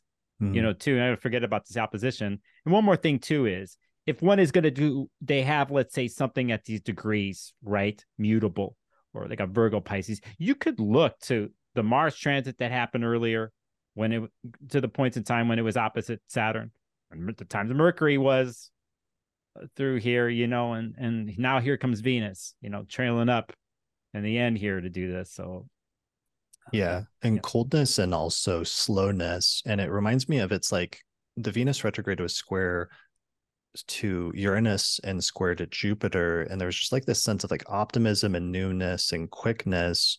But all of a sudden, now that we're coming out of that, we're moving into a period where things, Venus gets I don't want to say like dumped like cold water on her head, but certainly there's a more of a sense of like realism of now that the like exciting like romantic phase of Venus is sort of like dying down, like the early phases of a relationship when it comes to like the hard work and like dealing with some things where things are not as idealistic as you would like them to be like what do you do and how do you navigate that i think is part of the energy of this this venus ingress. Yeah yeah there's um yeah the like the the the sizzle reel of a new journey is over and now it's just you know the day to day of doing that. But also right. say like you know in terms of hot like coldness um and hot right? Like uh think of the the the chemistry terms of like exothermic and endothermic like does something give off heat when you connect to it or does it pull heat from you Venus has been very exothermic, like giving off a lot of heat. Some of it contentious, but giving off a lot of heat and light.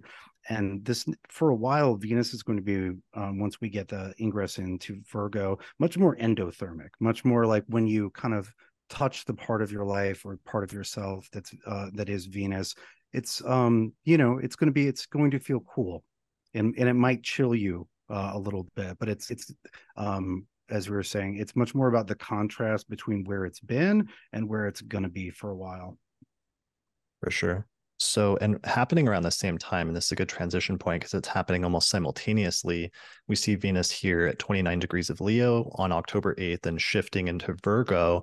Right at the same time, Mars comes up to 27 degrees mm-hmm. of Libra, where it squares Pluto at 27 degrees of Capricorn. And this is one of our, it's not our only tense aspect, but this is one of our tensest aspects of the month is this Mars Pluto square that occurs right here on October 8th and 9th. And it's intensified by the fact that just a few days later, Pluto stations direct in Capricorn. So it's basically stationing, which is an intensification of any planetary transit. A station is an intensification of it. In this case of Pluto, while Mars is squaring it.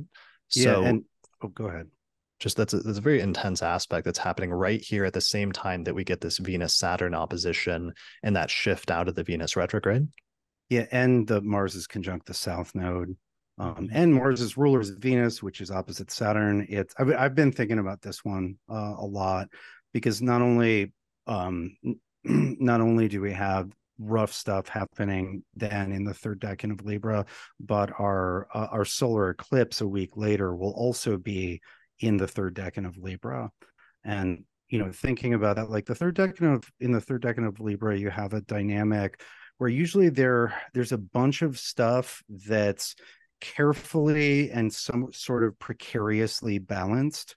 Um, in the book, I used a, a gyroscope as an image, but you know it's a little bit of a carousel it's like it's the you know the the lived experience of trying to keep a bunch of plates spinning and I think what this is going to look like and feel like for a lot of people is recognizing that they can't keep all the plates spinning or can't juggle four balls and having to like let go of trying to trying to keep it all balanced.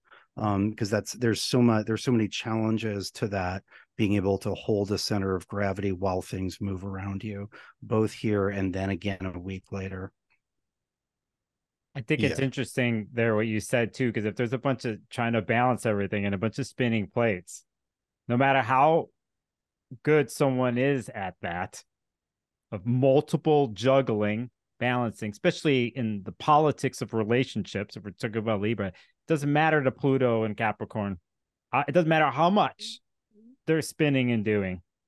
there there's this like it's not good enough or you got to go deeper or you know there's this tension between you know to go off with austin said using that example you know. But again we're sort of it's this isn't it should be a surprise. You know the first week of august you know mars is passing through the node there and it's like prepping this story. It's like there it's just building and to get we get to this point where there's multiple aspects happening within 24 hours here uh so on and so forth. I um it this is tough. I, to me, I mean, this is a tough one, and, and uh, usually, if I say the words reality check, we're more talking about Saturn, right? But but I, I think here it's a different type of, with just Pluto just shows up kind of thing, and that Pluto just showing up isn't just some twenty percent showing up. It's it's a deeper, longer story right back in one's place or faces at those late cardinal degrees. So, um, yeah, yeah. I wrote down some keywords for this. Uh, one of them is for the Mars Pluto square is like intense energy, um, but also power struggles, determination, inner conflict, transformation, um, intensity in relationships sometimes, especially with the Venus Saturn opposition, but also um, caution, like the need to exercise some caution at the same time, are all like themes coming up around this time with this Mars Pluto square. Yeah, and so uh, Nick, uh, you you said something about you know thinking of a reality check with Mars, or excuse me, with Saturn, and so this is Mars, right? This is Mars, um, in an extremely difficult place. Like if we're seeing it from Mars's perspective, Mars is always striving to do things, striving to get it done, trying to, um, you know, trying to juggle as many plates as possible, or or whatever. But this shows like especially and you see this whenever mars is configured with pluto and mars in the south node it's like a limit to how much your bravery heroism ability willingness to dig deep can actually affect things. Like sometimes it doesn't matter um you know how heroic or uh, how hard you're willing to try or how much you're willing to uh, give it just like this can't be done. Um and I, I think that yeah with the south node there's uh maybe a useful suggestion of um, putting down one of the plates for a little while rather than just trying to power through it, right? Because Mars is not in a position to power through this. No, it's not. And I, I also, and I don't, what I'm about to say, like what comes up here is I, I'm not trying to talk bad about Libras or someone's got Mars in Libra. But I think part of the story has to do with I think it's interesting Mars being there because sometimes we with Mars we deal with what conflict is, but but but in Libra it can almost double and triple down on the avoidance of conflict, on the avoidance of challenge, because not wanting to rock the boat. But but here, you know, with juggling all those plates, da, da, da, like you just make it. It's almost like making it worse sometimes, you know. And right, so trying so hard to yeah. keep the boat from rocking is yep. is you know is a very Mars and Libra heroic effort but yeah as in uh to you to if one finds themselves in the position of this to like like austin said put down the plates you know put it down. Or another way is can you constructively how can you constructively use mars and pluto together? Right? But i think there has to be like a honest look at like first like how much am i trying to do just to just to avoid something really? Just an avoidance of a certain truth you know uh, what are the construct? Oh, sorry, I didn't mean to. Go ahead, Chris. Go ahead. I'm trying to think. You mentioned constructive. What are some of the constructive uses of like Mars, Pluto? I think about um, like the metaphor of like somebody that's really strong and doesn't know their own strength. Like let's say somebody that's really big that's like handling something that's really small, like a kitten, and that they have to be careful because sometimes maybe they could overdo it and end up like hurting something that they're trying to to care for or take care of or accomplish or something like that like those are some of the themes that come up with mars. Pluto is um you know putting a lot of effort into something or a lot of power a lot of energy but sometimes like overdoing it and going too far and and needing to exercise some restraint so that you don't overdo it yeah I, I i yeah that i think that's a good way and if you talk you use the word restraint right if if i mean i could say that could fall into the capricornian language you know uh, restraint isn't being saturn ruled um, but I, I think first and foremost one has to recognize the power dynamic whatever that is whatever the power dynamic the what you can and cannot do And Right. and if you if you uh, see that, then you know what to do or how far you could go. But usually with the square, it's something like this, it's like not knowing what you can and cannot do, or, you, or is it something habitual, and you just keep trying to do it, but you don't understand why the tension. And and That's a really great keyword, power dynamic, and and how there's been so much discussion about power dynamics over the past several years, and um, sometimes people also becoming aware of power dynamics that they weren't aware of, or how they're exercising power without being aware of it. But once made aware of it, how much you can try to adjust things in order to make sure you're not um, wielding positions of power, even minor ones, in ways that are harmful or um, you know not moral or or what have you. yeah uh, one, uh, one little thing i'll say to that along with what you said here not to for, forget this we're going back to how we started the talk here with mars and the node just not forget that's just part of this. It's not separate from mars pluto square. And you know um, what happens in the tail? What happens on the south node of, of of what is a lot of probably we're going to keep talking about here in this month of can one in one situation predicaments power dynamic what are can they purge and let go can they see that? Can they come let that go? So um but I, anyway just the, the node and pluto on, on with mars it's just it's more it's too, it's too much more than enough but it's the deal and we have to deal with it. And yeah sure. i think that that letting go is going to end up being a big theme. You know with um chris you asked about mars pluto keywords like control is a huge one um hmm. and you know with the south node with this being in libra um that like figuring out what to let go of control over um is a is a huge thing. I think of you know with pluto sometimes you have sort of titanic forces you know you have like history as a you know as a as a titan right? And you're never going to be stronger than history no matter how many weights you lift right? Or books you read.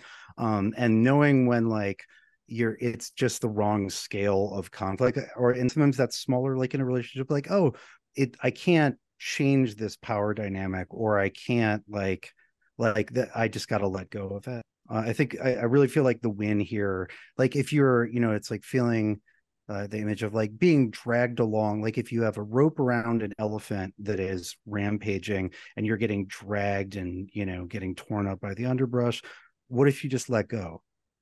Right. And then you were, you know, rather than like, no, I'm going to get this elephant. Right. You know, like it, it's going to yield to me. Right. Maybe just let go but that letting go in and of itself is such a huge re- revelation and is the hardest thing because you never conceptualized yourself as being able to let go of that thing yeah well that's the thing with the nodes is it's um most of their action is beneath the threshold of daily daily consciousness and then when nodal stuff does break the surface it, it has that quality like you're saying chris of revelation like oh i've been really holding on to things being this way or to being able to do that or et cetera, et cetera, without even thinking about it. Right. Um, so this is bringing up also since Pluto's stationing, it brings up in terms of mundane astrology and broader things that this is actually the last final pass of the United States Pluto return, essentially, because even though it doesn't go exact, um, when the country was founded in 1776, if you use that chart, it had Pluto at 27 degrees of Capricorn. So Pluto is now getting back to 27 degrees of Capricorn for the last time. It's stationing there this month, and that sort of implies something broader or more important in terms of the United States and some of the events happening in October. Um, we have talked about in previous episodes how the US Sibley chart, if you use that chart, it has Sagittarius rising and Therefore, Pluto's in Capricorn in the second house of finances of the US Sibley chart. And of course, we are looking at the possibility of like a government shutdown uh, coming up here in October and whether that could have, I know in past shutdowns, there's been some negative um, financial implications on the country and on the economy and all these other things, um, as well as a lot of government workers then that are suddenly like out of a job or unemployed or aren't having income which very much brings up some of those Pluto themes of like being stuck in a power struggle between two different sides and you being caught in the middle of it and not having like agency to control it. Yeah, that you know, thinking about the like carefully, precariously balanced situation um, with the Pluto Pluto stationing in the U.S. second, and then um, with some other factors, like just looking at um, the, the, precariousness, uh, the precarious state of commercial real estate in the United States, it would not be shocking um, if there was some um, some economic difficulty uh, or uh, what do they call it? They call it a correction, right? Uh, some sort of correction um, this month. Yeah, I it's I think it's interesting what you said because we're playing this dance here this year and next year with the last degrees Capricorn, Pluto being in Capricorn. You know, we're gonna do the ingress, come back to Aquarius, we're gonna come back. And you know, when was the last major correction or crash? And it was in 2008 and, and, and it was in the beginning of a transit with Pluto here. And so, you know, it, it's it to me uh, we have examples of the power struggle and dynamic and the it's basically who's the struggle over master of coin basically too here as part of this too here and how it affects everybody but um yeah uh, uh, uh supposedly the first the first weekend of October or the Saturday before the first is the last time if a plan can get sent to Biden for for them to sign, but they have to negotiate and the plans are getting taken away and putting on the table. But if it goes into this place, um, I I think it creates even more of a rift within the country. it's like there isn't a deep one already, and and it's a pure setup for next year and the election and politics and the the struggle continues you know um yeah, yeah that, well, that's what i was the, thinking is i was just going to say you know the possibility if there's a shutdown da, da, da, you know one possibility is a downgrade of the us's credit rating. Yep. um you know it, the, these things are, are are are floating as as real maybes. And i do want to say i've i've been chatting with cryptodamus uh, on twitter about this. And so i just wanted to make sure that uh I wasn't presenting all of this as my my own ideas mm. ex nihilo. We've been talking we talked about this last month. Um, and this stuff is it's it's floating. Like these are real possibilities, and these are like these are not stabilizing configurations that we're looking at right mm. now. Right. There's nothing about here where it's like, well, things really steady up, things really firm up. Um, you know, while Mars is square Pluto and conjunct the South Node at the end of Libra that's where uh you know that's that's where things are really that's where things become certain and reliable again and I think he was point he was pointing out because I talked to him briefly. Uh, maybe you could remind me about showing some parallels of like Mars conjunct the South Node in Libra and how that's what happened in like '87 during that crash or something. Yeah, he was looking at um uh, previous yeah previous iterations of Mars conjunct the South Node in Libra, which happens about every 19 years, but sometimes skips. And the last time we had it was uh, during the crash in '87. And then when you follow it backwards, you always get some sort of correction um, or downturn of very unequal intensities. Right? It's not like crash level 87 every time. Um, but you know, he he found something that consistently gave that kind of result. Um, and yeah, and that got me thinking. Yeah, Lisa Anderson in the live chat says 1987 was also part of this eclipse cycle, of course, because if the if the node was in Libra, then there would be eclipses taking place there at the same time.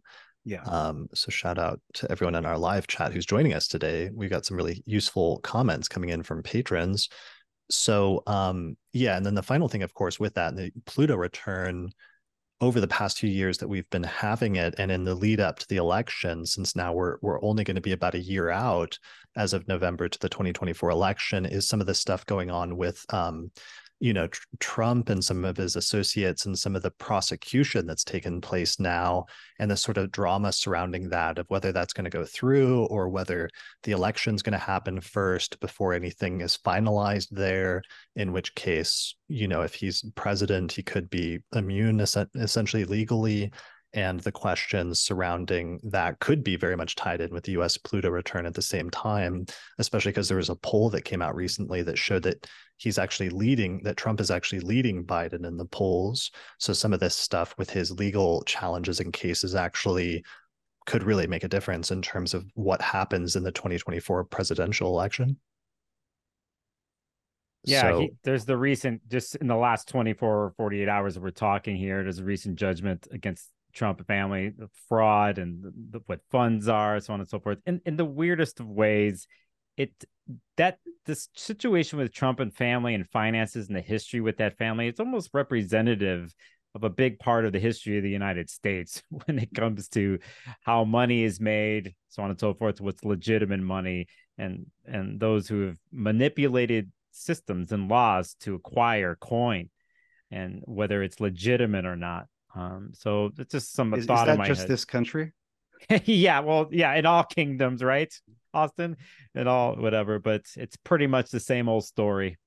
Yeah, you So- know, so- uh, just one thing real quick, just the like, you know, looking at all this and just thinking Libra, like, oh, like it's this is so like you, it's all these scales, and it's like, oh, if it tips we- that this way, all these implications. Oh, but this week it's tipping this way, all Right. these implications. I think this is a lot of the vibe Yeah. of the month, and like watch the scales, but don't get too caught up in today it tipped to the left. I think there's going to be a lot of back and forth because Mhm. there are a lot of um I should say a lot gets uh, uh a lot gets placed on the scales this month that will send them wobbling. Like we haven't even gotten to the eclipse yet. Yeah, that'd be a good title. The Wobbly Scales is our working title for this month. Watch Um, that wobble. Watch that. Wasn't there a dance craze that was like wobbling, wobbling, we wobbling? wobble? Uh, I don't know. We're gonna let's workshop this. We'll workshop this title Okay. between Well, now and now the craze day. is going to start now. Yeah, I- exactly. I swear I'm not hallucinating this. So the Pluto return, one last thing with that, uh, not the Pluto return, but just the station that's important is once it stations at 27, then we are in full gear build up to the next Aquarius ingress of Pluto going into Aquarius, which will take place on January 20th of 2024. And um, you know, one of the things that's been really fascinating for me that over the past few months, it seems like discussion about artificial intelligence has kind of dropped off once Pluto retrograded out of Aquarius um, and went back into Capricorn versus like just the furor of discussion earlier this year, especially in the like March, April timeframe when Pluto went into Aquarius and stayed there for a few months. So that's one of the things I'm kind of expecting to come back very strongly when Pluto goes back into Aquarius early next year. And this month, there's some sort of pivot where Pluto makes that station, there's an intensification, and then it's going to start heading in that direction. So I was kind of anticipating some developments with that. And Nicholas, I know you saw some stuff that might be relevant in terms of that. Yeah, I it was it was interesting when it came up because when I started the research, it was connected to something earlier in the spring. But yeah, it, it was a, report that I saw. It was at a conference like last week of an AI conference. So the the big companies are there, so CEOs and CEO of Google was there. But some of the things that came out of the conference was the uh, a project that Go- Google's been working on with DeepMind. So they got together and uh, DeepMind is kind of is uh, an AI that was also built originally to to become the master of the game called Go. I don't know if you know to, Mm-hmm. to yeah. So anyway, it's based out of that, but they've combined forces, and I didn't even recognize this in May, but they announced the new their version of the future of AI from the Google perspective, and it's called Gemini. It's, it's not a joke. It's it's called Gemini, and Right. they basically started to last week release the API kits for developer to use the, the parts of Gemini they're only willing to reveal. But the type of system that they're building is not just words, it's with imagery and text, anything that's pretty much ones and zeros that are going into this formula that they've been building that is to compete with with Chat GPT. And and and because of that, even last week, uh, even Elon had to say something about it, like on a tweet. But basically, they're revealing more and more. And I don't know who they got over there, or who was the person to name it Gemini. But when it first was introduced, was actually during Mercury Taurus uh, retrograde to happen in the spring, and then you know, kind of coming out now here during the tail end of another retrograde. But uh, yeah, I was yeah. seeing that it was um May 10th is when it was announced, but then I think a news article you sent me was saying that they started it in like March or April, which is around when Pluto went into Yep. Into Aquarius, where I guess the head of Google like reassigned some people specifically that they needed to focus on AI and they needed to bump up their efforts and they needed to merge some of their internal groups. so anyways the point is is now they've gotten to a point where they're starting to share private versions of it with some company but they're getting ready for some big rollout of this new ai thing here in the near future and you know because that's one of the biggest tech companies in the world google it could have major implications depending on what it looks like especially early next year as we get more firmly into pluto and aquarius yeah you uh, know one thing to on a simple level it, it what's you've there's been kind of a downturn in the use of AI. You've been seeing this, and it's not working like the way they thought it should. It's the beginning. They need people to use this to feed it information so it learns. This is basic stuff with AI learning, right? But it costs money. It it takes a, a huge amount of computing power, server farms to do stuff like this, and that's hence why you see certain places they're charging. You get certain credits to use that because they need to pay for that. But Google has besides Amazon, they're like the server farm. They're they're they have the network already to do the computing. So from a power perspective for who comes out on top, who wins the race with AI, you know, it, they might have not been there from the beginning. They seem to be scrambling to catch up to ChatGPT, but really in the end they have the infrastructure.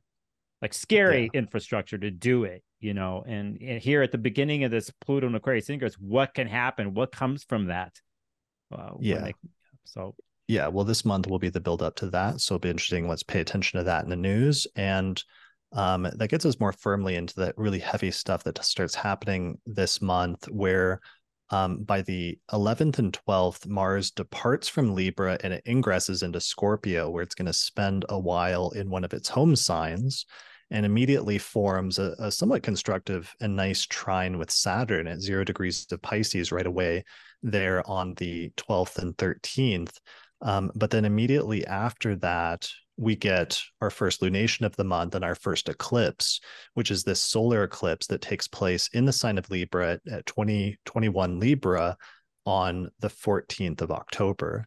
And one of the most striking things about this eclipse is that as soon as the moon conjoins the sun at 21 degrees of Libra, its next aspect that it makes is it applies to a square with Pluto. So this this Libra eclipse is very much tinged by that Pluto energy is one of the primary things that's kind of like informing us what that's all about. So yeah, I mean, it's it's it's you know it's striking that same the the surface of that same decan, right? Like this complex balancing act not only had the the Mars the Mars Ketu and the Mars Pluto square, but now is also having a full on solar eclipse. Um, and so yeah you know the again with uh, the eclipses on the south node side it's almost always about uh, something disappearing or let it there was something not being there that you expected to be there that's usually there. Um, it's more about a sudden a sudden absence um, on a volitional side. It's much more about the act of um, letting go of something um, that you know uh, that can't be saved or is just not worth the effort um or you know yeah something that something uh, that's you, reached the end of its life cycle. Yeah and that you're you know you're yeah you're wasting your time and energy um, by by you know holding on like uh, you know i always i like to think of the notes in terms of holding on and letting go. And you know when you think of them that way you only have two hands right? And so if you want to hold on to something with both hands you can only do that with one thing right? Like if you're trying to hold on to two things at once and you know it's like if you need to if you need both hands to um to retain something or to make progress then you got to let go of something right? Yeah and that's one of the major things that happens sometimes that you'll see with eclipses is just endings and the end of a major chapter in a person's life especially depending on what house it's falling in it may represent that you've come to the end of the end of the line when it comes to some relationship in that house in your chart with a with a person that represents that house or with um, an area of your life that maybe you've run towards the end of that chapter and it's start it's time to like let go as you're saying or wind something down. But then you know there's that old cliche that every ending is like a new beginning and that's nowhere is that more true than with eclipses where while they can be endings of things it's also a new beginning and it's like a fresh start sometimes in whatever area of your life that it's falling. Yeah and i would add that when you let go of things like when you stop trying to control things they don't disappear right? And that sometimes by letting go you let things reassume a more like naturally balanced harmonious state you're not trying to make them a particular way um, and you might be trying to make them or you might be trying to force a situation that requires a lot of energy to maintain whereas maybe it wouldn't be so bad if you let go and just let let what is it let the chips fall let the cards fall where they may um, and that's that's uh, that requires nothing from you because you're not you're no longer responsible you're no longer holding yourself for um, holding yourself responsible for things being exactly a certain way in that area. And so it can be a relief but it's often there's a confronting a fear of oh my god what if i let go? Yeah and, or what if what if i stop putting energy into yeah. this thing to constantly maintain it? Will this thing survive on its own if I'm not doing that, or or will it naturally die or stop working if I'm not there constantly feeding energy into it? Yeah, or will it uh, will it take the shape of my fears? Is usually the the emotional concern. Hmm.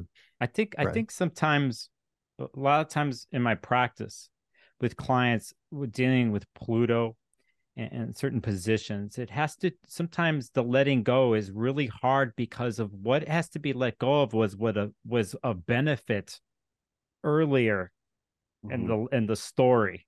Right. In someone's life. It got him through. It, it got survival.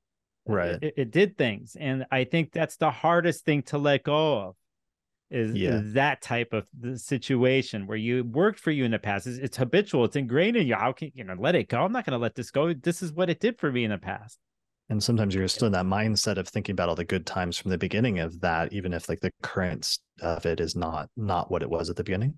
Yeah, yeah, and I, I think in a Plutonian way, hey, way, it's it's that really that needs to be let go of let's say if we were to talk and relate when it comes to like what we talked about earlier, like with Austin talking about power and a silent power and all that, or coming into one's own power or situation, is you that ultimate last step of of like letting go of what really has been of worth. I mean, that's the ultimate you know that that could be hard for people in certain situations especially at these degrees of what we have and then to also put it in your brain if you're in this situation that what Austin's saying in the sense of completely letting go, relinquishing here, that it's not going away. And we also know that's going away because there's other clips is hitting in the same notes here next year. You know, we're six months cycles. Yeah, th- this is the beginning right. of a year and a half process, yeah. but it's it's yeah. a pretty uh how should I say it's a hard to miss announcement of that. Uh, I wanted to add one more sort of uh, thought to the the letting go and why it can be hard and our our wobbling around that you know the, this is where a lot of sunk cost fallacy stuff comes in where it's like well i put so much into keeping it this way and that makes us um that makes us feel like it's beneficial to keep to keep playing even though it's uh even though it's losing at this point.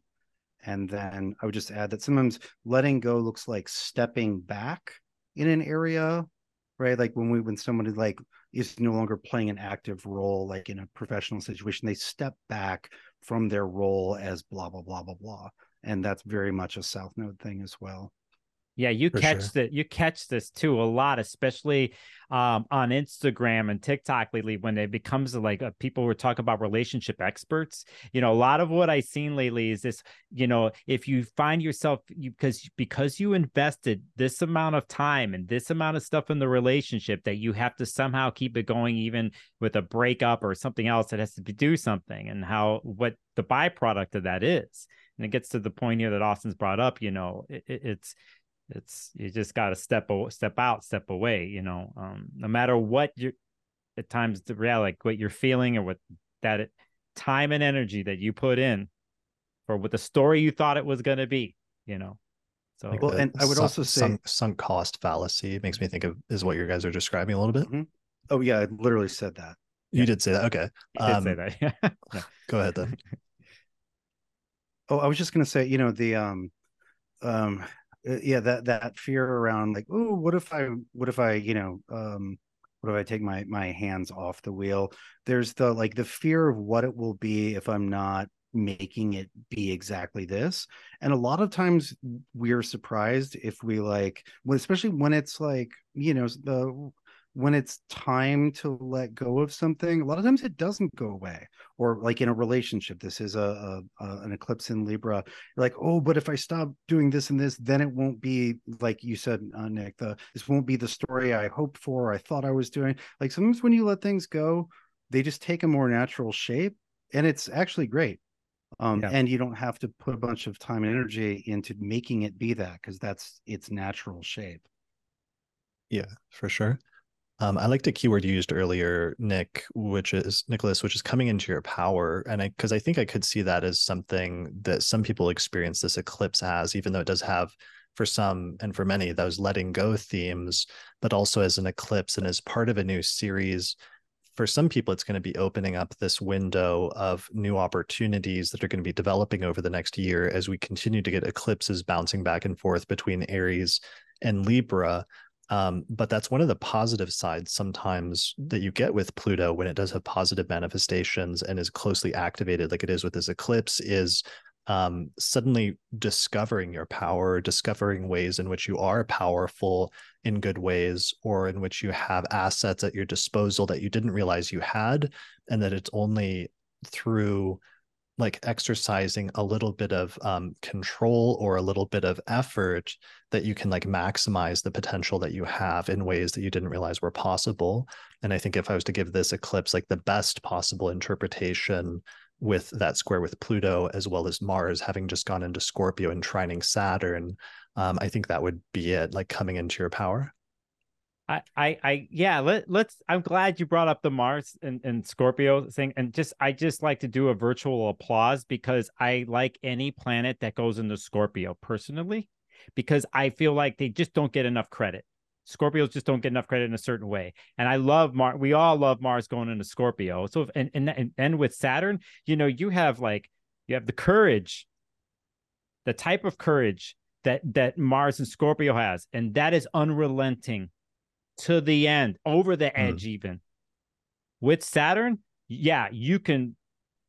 There's the courage is crystallized, you know, and that's a real, you know, great aspect. I, I love it. I love anything Scorpio personally, but but I'm glad you brought that up. I didn't want to forget about that one. So yeah, so that's good. Like a key word, courage, um, staying power, like Mars and Scorpio is a fixed sign. So it has that mm-hmm. determination as well as that desire to get to the bottom of things. Like so many Scorpio traits just have to do or extensions of that um, tendency or that motion of wanting to get to the bottom or get to the center of something um, and to be determined and fixed about it.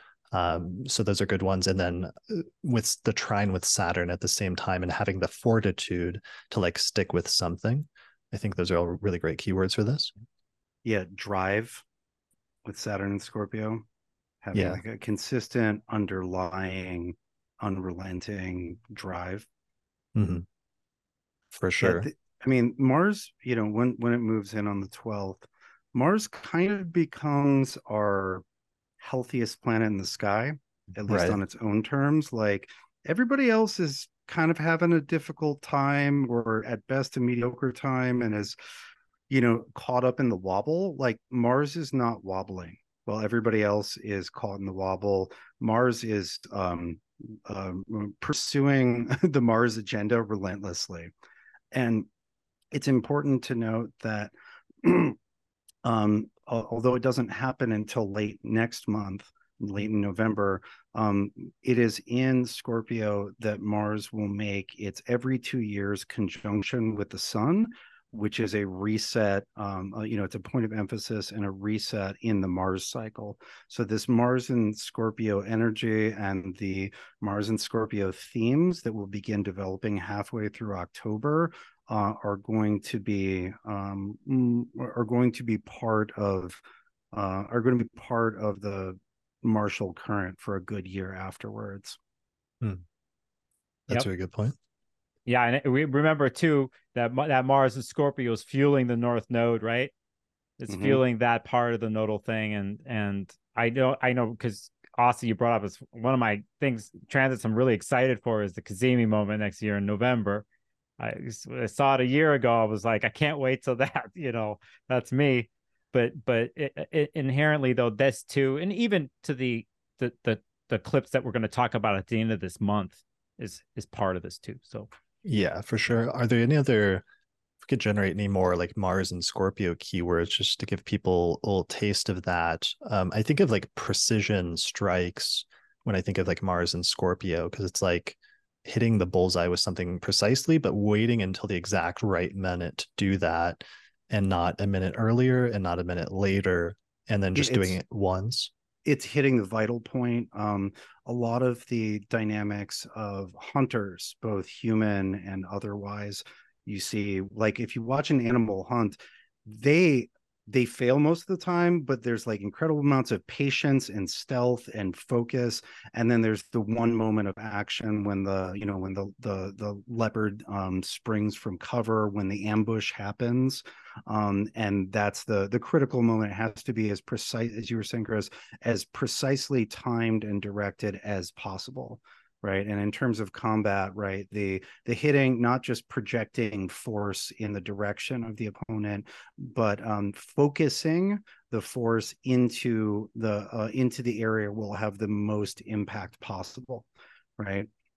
Yeah, I could I mean the ability to see where the soft spot or the weakness is and the and then to predatory bring everything to bear on that Yeah. one spot I, I'm I'm to use this word and just as a clue, like because of what this means to some people, but in, from the animal perspective of the silent predator, you know, there's the predator vibe to this. It's just how it's used, but from an animalist perspective, the the silent waiting, waiting, like you said, Austin, is if you know anybody. Well, I was going to say if you know anybody who's got Mars and Scorpio, and I'm laughing to myself right now because we brought up a chart Right. I was just thinking of that. Ta- Taylor's chart.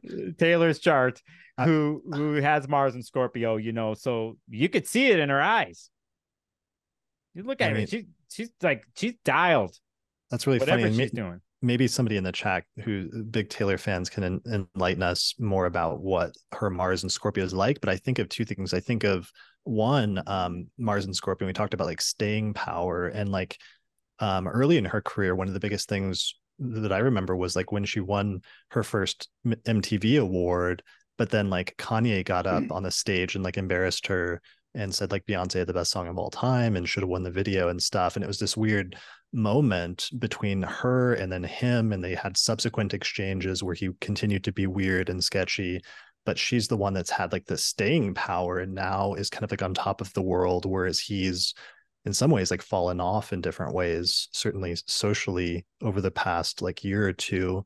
Um and also wasn't there a period where a lot of people were like calling her a snake or something like that? Like i think it was like kanye and kim kardashian were calling her a snake on social media but then she ended up turning it around and like adopting that in some sort of constructive manner if i remember correctly i don't know people can correct me if i'm wrong but that's a, also a good um like this the snake metaphor in both a constructive as well as a negative sense as a mars and scorpio She didn't forget that moment. Just just put it that way. You know what I mean? right She didn't forget. Like Well, that, And that's a good that's point an- scorpios don't forget like that's one of the keywords for that yeah and there's a um there's a brooding quality to mars and scorpio right? Which is the um you know it, like you said not forgotten like things just kind of experiences um they just keep brewing right? Hmm. and maybe that turns into a medicine of some sort sort at some point. Maybe it becomes a more lethal poison but there's this like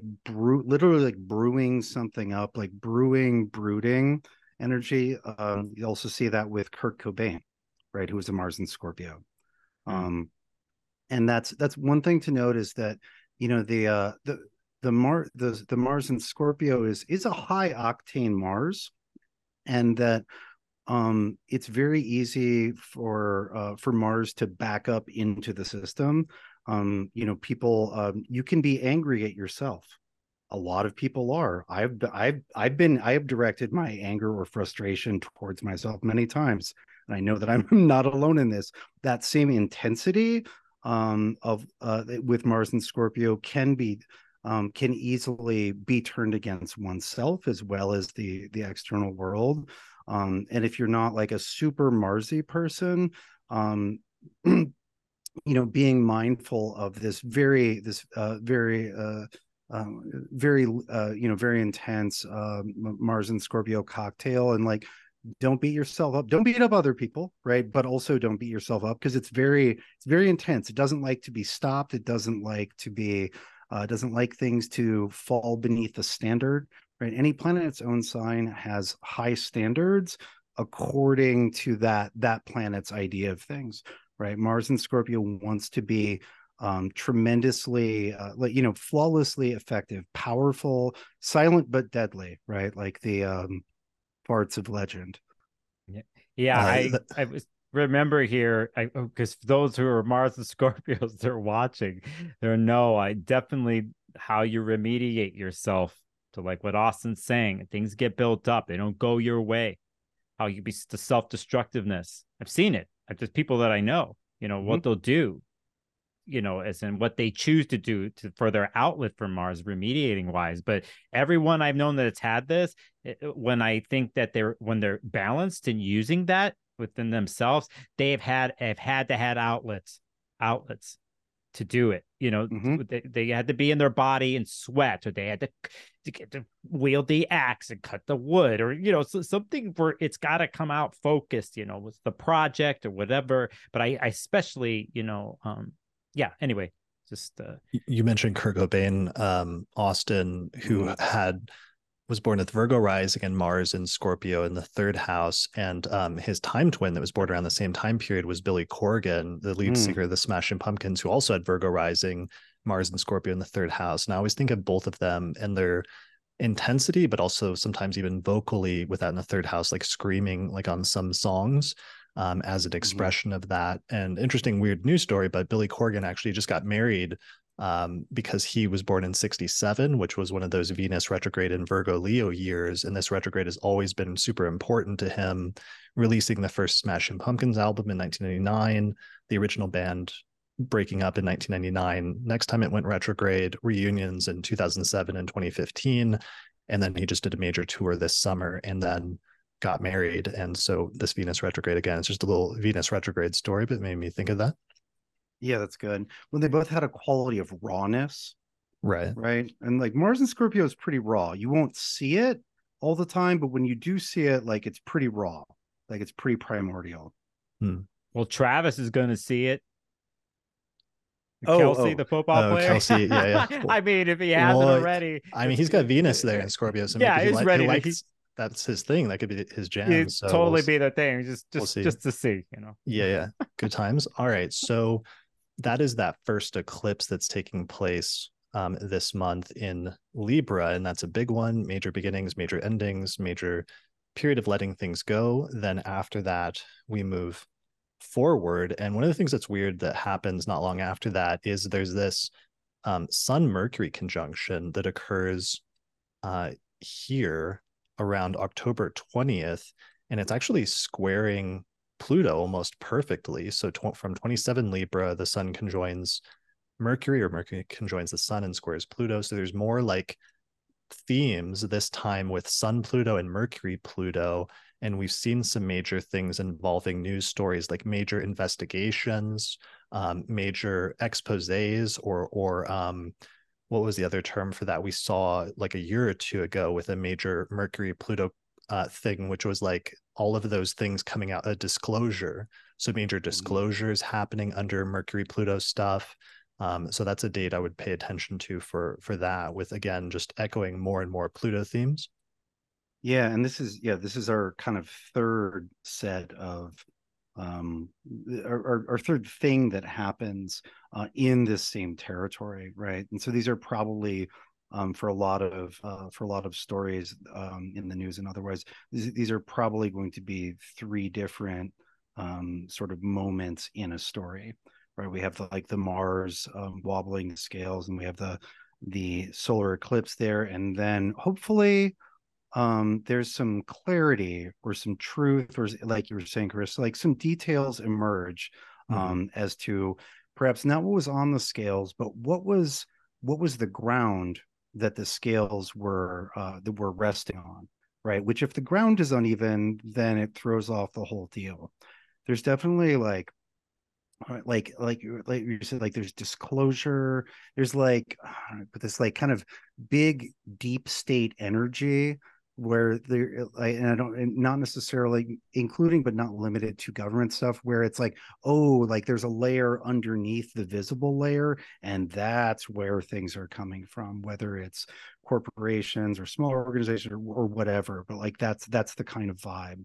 Like what what is it that the scales were resting on, rather than like what was on the scales? For sure. um, well, one of the positive things is not long after this, we get one of the best aspects of the month. One of the most favorable aspects and auspicious is um, Venus starts moving into the middle decan of Virgo, where it hits this trine with Jupiter uh, from 12 degrees of Virgo to 12 degrees of Taurus on October 22nd, uh, October 21st, October 22nd. That's probably the best aspect of the month. Um, it's one of the most positive ones where Venus um, comes up and trines Jupiter with reception because Jupiter is in Venus's sign. Um, and at one point, we even get the moon swooping through uh, just after on like the 20th and stuff and completing a grand earth trine between the three signs with the moon going through Capricorn. So um, this is a very earthy Venus Jupiter trine. So it would be very good for getting things done either in a practical sense with Venus in Virgo or even potentially in like an artistic sense with Jupiter being in the sign of Taurus. Um, while it's not, we have different electional charts this month. And while we're not using that as one of our primary elections this month, in terms of just like having a brief reprieve from all of this otherwise very intense energy that's swirling most of the month with the Pluto stuff. This is one of the more positive alignments that I see as a, a sort of nice day amidst all of the intensity. What are your you guys' keywords for like Venus trine Jupiter? Like, oh, it's lovely um up, right up. it's the it's it's the the the you know jupiter is like the larger slower good and venus is the more acute felt um good and you know um it like you just feel like oh maybe things aren't so bad right? It's like oh this was a nice day and like you know w- that's the venus part and then with the jupiter it's like and you know what? Like things are things have been rough right lately but like i kind of like what i'm doing with this like it's both a like it's it's generally both a positive reframe and perspective as well as a moment that um that justifies itself right? That's pleasant in and of itself. Yeah it's like having a spa day in the middle of an otherwise very intense month at work yeah yeah with like clay masks and you know certain things with the body and skin because we're dealing with earth signs. I mean this is a good thing to do like you know you're in your in the earth in your body. It, the other thing is we have a venus jupiter aspect and the last aspect venus had with jupiter was squares. And hmm. so we have on this journey of venus we we have this this groundedness and and i don't think that the need to go eh, before venus jupiter how one is going to take pleasures doing pleasures over the top, right? But here we have this this harmonious connection, and and we could still have our pleasures and and, and funnel that into our bodies, and to give ourselves uh, uh, something you know beautiful, something that tastes beautiful, sounds beautiful. Um, uh, a walk through the fall garden while it's changing, mm-hmm. you know. Well, something grounding point. in the yeah. middle of all this like Yep. You know, uh, uh, air, air. Yeah, in the middle of all this rather ungrounded and destabilized stuff, like not only is it both benefics, but it's it's an Earth sign, right? I think grounding will be particularly useful during this period. Yeah, and that's a good point about like the summer Venus Jupiter squares were so excessive and like extravagant, but this is a much more measured um, sort of positive transit that's more grounded in, in reality and, and much less prone to excess, but instead more like the quiet, um, positive things that come along with like simple pleasures. Yeah, yeah you picture you picture you're in the house. Uh, there's Venus and Virgo and Jupiter and Taurus, and it's comfortable. It's chill. The fire is going. It's good soup on the stove. You know, like yeah, I made you a bath. You know, you know there's, a certain kind of is no pressure you know no pressure to perform uh, that that that venus and leo has it's the simple good things the, the the little things that make us feel good you know and and yeah i'm thinking right now of like herbs and the tea one would make and pull from their garden you know to, to give themselves that that pleasureness and or the pleasure uh, of being grounded, like like Austin said, you know, through nice earthbound stew. Yeah, stew. Yeah, that sounds good. Yeah, sounds really good actually right now. Yeah. Yeah, it does. All right, and I'm so- glad you let's just to say this here because we're on this timeline and I know we're long, but it's like we're talking about this one of the best aspects of the month, feeling this. And I know for people watching in the beginning how intense and like, oh, you know, is this going to be this and that? But Right. there's always glimmers of light, you know, the spaces. And as astrologers, we always try to find them for ourselves and our clients. This is definitely one of them. For sure. And speaking of that, I wanted to back up then um, and talk about our auspicious election for this month, which, given all of the like craziness swirling around and intensity, um, I wanted to give two charts, and they're both on the first and second day of the month that are two sort of auspicious elections this month that you can use to start new ventures or undertakings using the principles of electional astrology. So the first one is um, taking place on October 1st, 2023. And you should set the chart for uh, October 1st, 2023, and you should set the chart for approximately about 11:30 in the morning, 11:30 a.m. local time, just after the ascendant has moved into Sagittarius, and see if you can get the degree of the midheaven in your location. It doesn't matter what degree the ascendant is in Sagittarius. Try to get the midheaven trining Jupiter if you can within a few degrees because this chart has Sag rising with Jupiter in Taurus in the sixth house, with a trine to the midheaven and a trine to Mercury and Virgo in the 10th house. And one of the reasons this day is auspicious is because there's a very nice Moon Jupiter conjunction taking place in Taurus this day. So, part of the purpose of this chart is to take advantage of that conjunction. Um, as long as you can mitigate Jupiter in the sixth house, you should be okay in doing that. Um, the chart's pretty good for 10th house matters with Mercury in Virgo in the 10th whole sign house, exalted and in its own domicile. Um, it could also be good for uh, matters or more focused on matters related to health, um, work, subordinates, and things like that, since it has a major emphasis on the sixth house, um, as well as that Moon Jupiter conjunction there. So it would not be a good chart for friends, groups, and alliances because it has Mars in Libra in the 11th whole sign house, and there could be some potential for separations there. Uh, so don't use it for 11th house activities, but otherwise, it's a relatively solid chart that you can use on the very first day of the month to take advantage of that Moon Jupiter conjunction.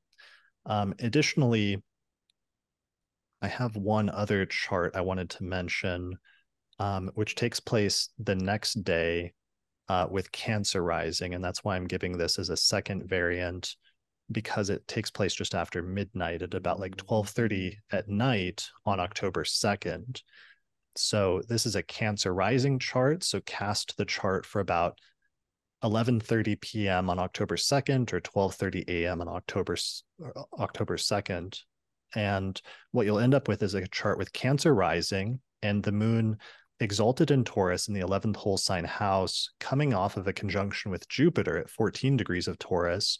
And then the moon is applying to a square with Venus, which is in the second house of finances in a night chart. So this chart is actually much better for friends and groups and alliances with the ruler of the ascendant placed in the 11th houses of house of friends and groups with Jupiter. And then the ruler of the 11th house is in the second house, and that's Venus in a night chart in Leo in the second house of finances, which should be very good for financial matters. Um, and this chart actually ties together friends and groups and alliances and financial matters in a positive way. So it would be a good chart for that. If there's something that you want to start or do that really focuses on those topics or those areas of life. Um, the main thing this chart would not be good for is Saturn is in the ninth, ninth house in a night chart, which is not good for ninth house activities like foreign travel, education, things having to do with philosophy or religion, or even in some circumstances, things like publishing might not be useful with Saturn in the ninth house. But otherwise, those are our two auspicious election electional charts for this month that Leisa Schaim and I found. And we actually just recorded our auspicious elections podcast for the month, where we found 10 other charts that we outlined for different parts of October that you can use for starting new ventures and undertakings.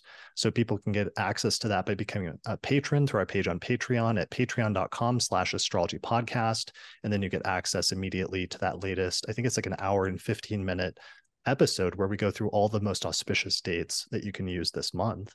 Um, and I actually just released um, an episode, a recording of the Auspicious Elections podcast we did for September on my YouTube channel. So if you haven't seen that before, you can watch that episode for September and you'll see how those episodes usually go and, and how it's actually very useful to get those charts ahead of time each month so you know what the good dates are to use or what the difficult dates are to avoid. All right. So I wanted to say that really quickly since that brings us back to the beginning of the month. But now at this point, we need to jump forward to the later part of the month and talk about our second lunation of the month, which is that eclipse that takes place in the sign of Taurus. All right. So let me move. And this is this is our very last eclipse in Taurus.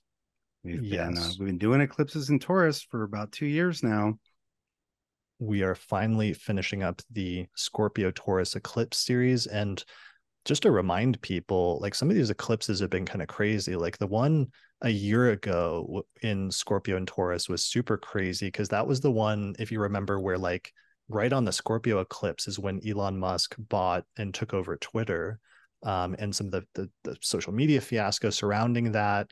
That Scorpio eclipse was also when Kanye West did all that crazy like anti-Semitic stuff, and then all of a sudden went from being a billionaire to being dropped by Adidas and like losing out on this this huge deal overnight. There's just a lot of shifts where people were going either upwards or downwards like very rapidly at that time.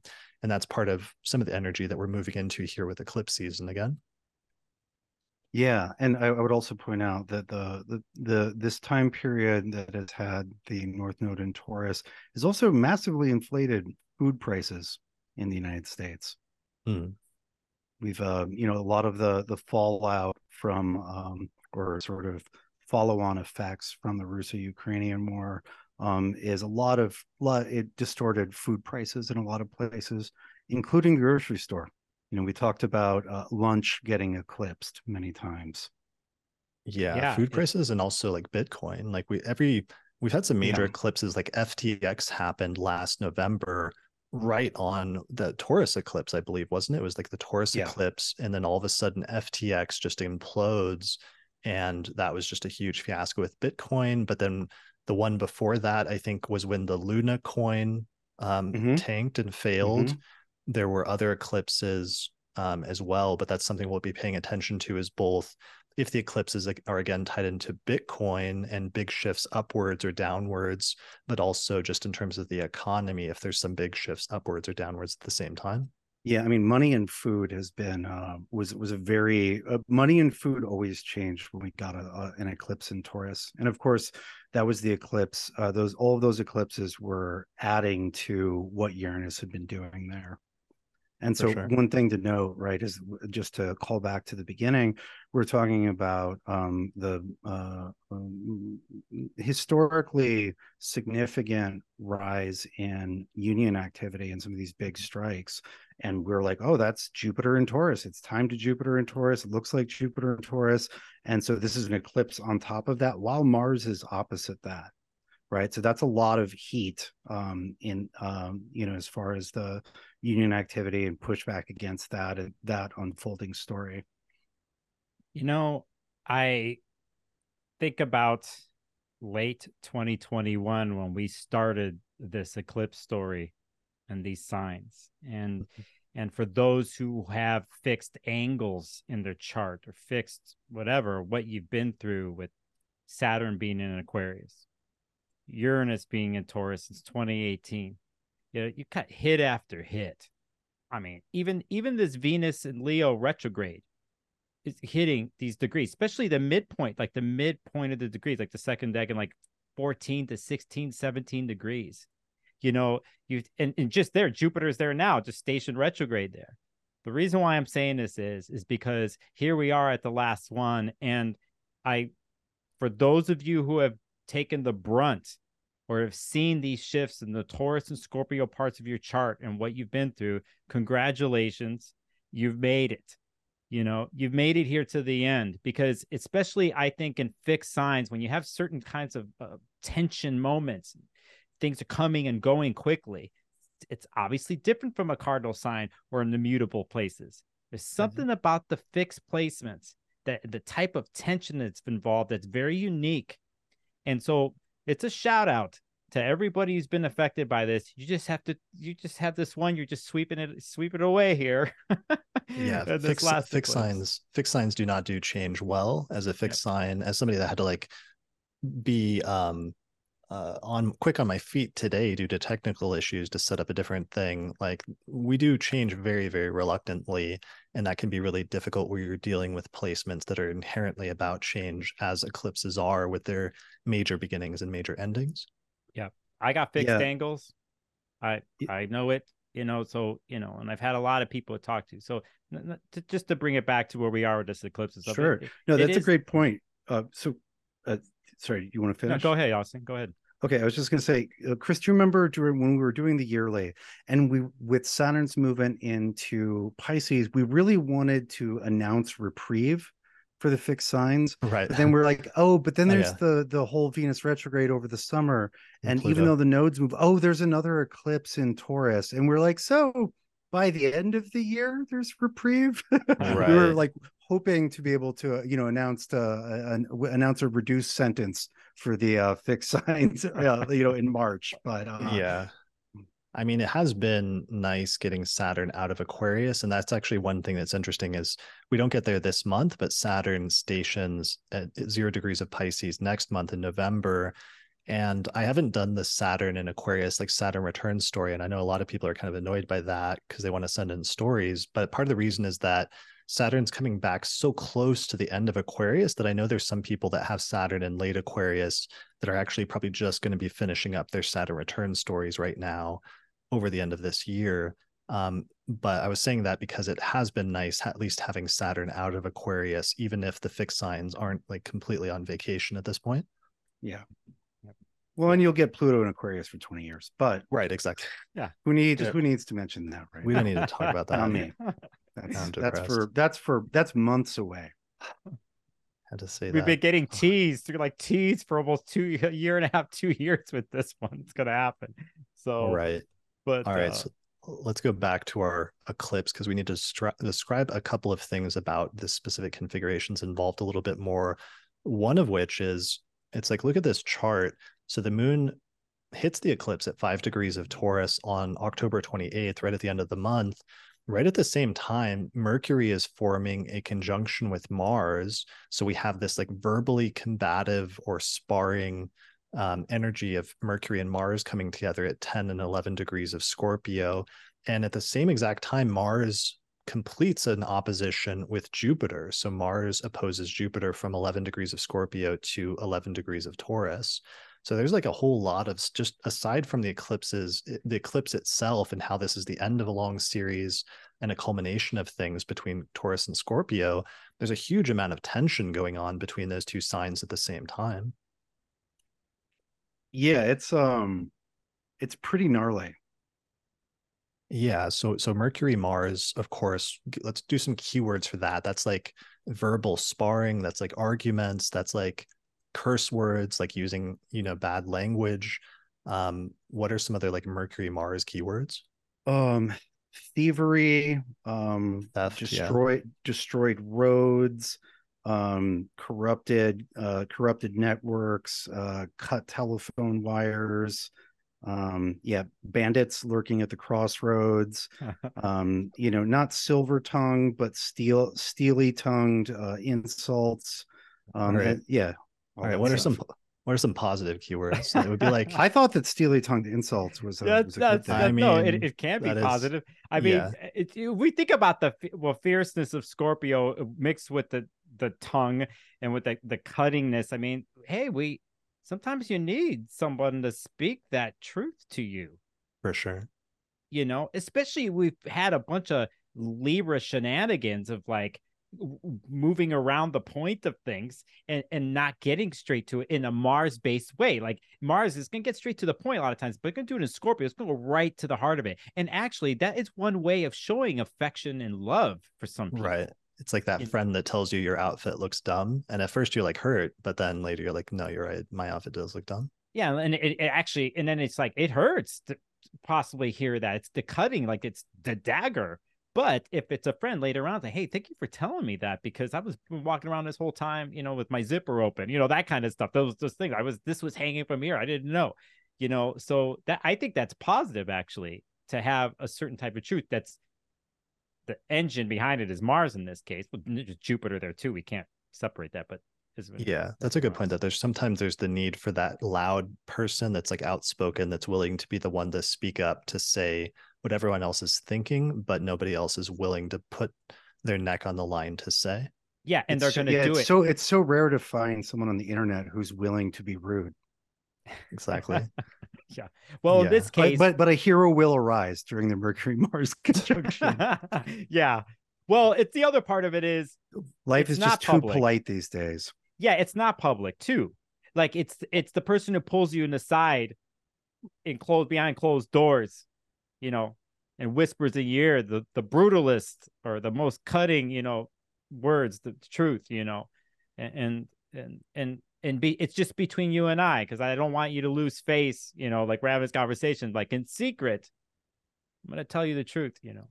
Hmm. so so yeah so quiet communicative savagery. Yeah. Yeah. And so verbal arguments is one of the potential for that period that could be destructive or that could be potentially constructive but they might be like arguments that happen one day on that day especially around that day that end up actually having a much bigger much greater import than you realize or than that you think that they should initially. Like sometimes we have we all have those arguments that just seem like a stupid blow off argument but then it turns into a much larger rift between two people Um, Yeah, and, and that's the eclipse energy coming in at the same time Yeah, Chris, I was just gonna say, um, you know, to your point, don't get into it unless you want to get into it and go all the way through it with this one. This is not like right this is not like a, a time for casual criticism. yeah for sure for like saying that thing in a, in a moment of you know not having restriction or reservations about something but then it being the cutting thing that causes a permanent you know loss of a relationship or something Yeah. yeah Or I- requires like um six more conversations to actually get to the end of. right for sure Yeah, I you know I uh, one more thing to this, like to, to go off what we're saying. I also think too we can't forget about how I think sometimes how Mercury and Scorpio functions too from the more pro- probing investigative quality of getting to the heart to finding the secret, Hmm. the mystery, or or cracking the code, you know, and, and you know that there's part of that too here. Uh, just the function is just magnified by Mars, you know.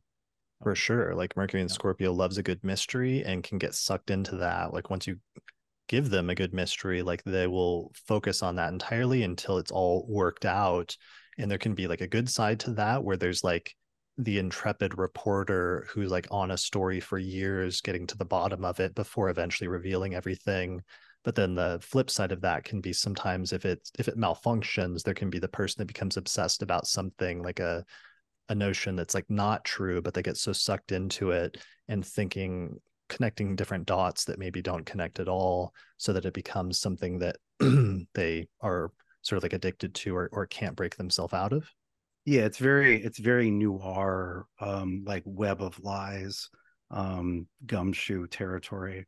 Uh, I I also I was just remembering one of the things that Firmicus bangs on about repeatedly with Mercury Mars, and it's like Mercury Mars, um, angular, and especially in a day chart, is just like basic uh, translating from the uh, ancient Latin, endless bullshit without any particular cause. Like Mercury, Mars, it's just like a lot of little problems, a Hmm. lot of like little things that need solving. Is is a very common. It uh it is a very uh yeah it's a very common Mercury Mars thing where there's just like a ton of little stuff to solve. Yeah, for sure. So that's happening. That conjunction is happening at the same time as the eclipse, but then at the same time, we also have a Mars uh, Jupiter opposition and some of the basic tension between that of like literally like the planet of war versus the planet of peace and the tensions sometimes between war and peace or between you know do you use what what is that saying like do you use the sword or do you use the what's the opposite of the sword like a wreath or like flowers or something Plata or Plomo. Plomo. Okay. Oh, uh, Okay. silver or lead, right? Will you be rewarded for doing what I want, or will you be riddled with bullets for not doing what I want? Yeah, and sometimes there's like there's instances sometimes where one is appropriate or the other is more appropriate and sometimes people get caught in those situations where they're not sure whether to be aggressive or whether they're supposed to be like aggressively kind or something like that and it's not clear what's called for and it seems like um, with this configuration especially people are going to be stuck being pulled in those two different directions and not being immediately clear like what is the correct, correct direction to go Yeah, especially with the uh, with the with the eclipse, right? With the um the the eclipse near the head of the dragon, like the eclipse, you know, which is uh, the lunar eclipse is always a full moon. It's always you know high tide, um, uh, uh emotionally, lunar, energetically, like things are, um, you know, things are very energized and um people don't uh, people are not in their most reflective state and to have that and eclipse it, it's a hard thing it's going to be a hard thing to balance at the time right? There may be um uh it, it may be clear sort of how to navigate that afterwards or maybe even before um but it will definitely be easy for people to lose their heads and act in an imbalanced uh manner in a way people regret during this. There's just like like it's a lot um and i think expecting it to be a lot and trying to keep your cool through it will probably give good results. It's definitely not something to go with the flow because the flow is crazy. No, and it's it's and it's to go back to how I started talking earlier, like this is the last one for you, like Taurus Scorpio people. It's you're going out with a bang. like it's not, you know, some calm whatever thing. It's it's it's uh very you know fierce and um you'll be all right. Be okay. Yeah, I have some right. optimism that once the moon completes the opposition with the sun, so it hits the exact eclipse degree, its next aspect actually is is it conjoins Jupiter uh, before it hits Mercury and Mars. So it does hit Mercury and Mars immediately after that, almost simultaneously. But it is interesting, at least symbolically, that its next aspect is to Jupiter, and I have some hope for the more optimistic or peace oriented side of things sort of winning out even if the threat of like conflict and argument and, and sort of division is like very present yeah there's like a way through it just will probably get confusing for at least a little bit Yeah, For I think you have to, like Austin said, and if we look at the rulers of this, like who's involved, it's Mars, you know, Mars Venus, which it's been a Mars Venus story with these eclipses, and and and same with Libra, Aries. It's a Mars Venus story, and here, you know, if we look to where Venus is, it's it's waxing, it's applying to, uh, trine to Uranus here, and that's in the background, that's there, you know, and, and so you know, if we're looking for ways to to to move and use and utilize there's something there. for sure and as you both said since this is the end of like a year and a half long series of eclipses between taurus and scorpio it should be putting an end to um, a series of events and new developments and beginnings and endings that you're already kind of aware of in that area of your life um, and bringing some final culmination to it hopefully rather than it being something that just completely comes out of left field. I mean certainly that happens sometimes with eclipses but there was probably like a build up to this that preceded this this eclipse this month. Yeah this is the last installment. Like this completes the arc. Yeah and people should actually google did a really great episode on this if you if you search for eclipses as transits in astrology you'll find an episode i did a few years ago where we did a workshop going through people's charts and showing how to interpret the house that an eclipse falls and how it opens up this portal for like two years where the topics of those houses become more prominent and active in your life. And then you'll understand better how to interpret these eclipses that are coming up next month all right, so that brings us to the final days of the month, and there's just like one or two minor things to mention. Um, one of them, the Mercury Mars conjunction actually completes at 12 Scorpio the following day, I believe, on the 29th. And then on the very last day of the month, on October 31st, we get this nice little Venus Uranus trine that occurs when Venus hits 21 Virgo and it trines Uranus at 21 Taurus and this happens like right on a Halloween. And I really like this aspect as a as a nice way to end the month and potentially have a good like Halloween transit at the end of the month. Um, it reminds me of that saying, that phrase, like "I'm here for a good time, not a long time." I think that's the key word for this this Venus trine trine uh, Uranus transit on Halloween. What's your what's your keywords? Is that a good, is that your going to be you guys' keywords for Halloween? well, the first thing that comes up for me, it's something I mentioned earlier in one way, is we ended September with a Venus square Uranus aspect. And we end October with Venus trine Uranus. And I, why can't be why can't we be celebratory honestly after this whole month? And and you know can, have you ever seen a venus and virgo to see like what their version of having a good old time is or a wild time? Like try to picture that because you know supposedly supposed to be uniformed and go by certain steps or something like that but here uranus and taurus throw some flavor some spice onto onto venus here and and i dig this we accept this. It's a good way at least in my mind to end of the month.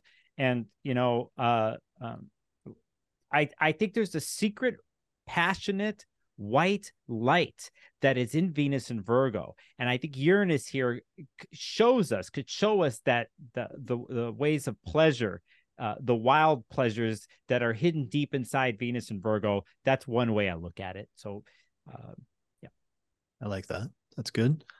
Uh, Venus and Virgo letting loose finally and trying something new, trying something different, and maybe enjoying it. Ordering a different item off of the menu at your favorite restaurant, despite good. the risks.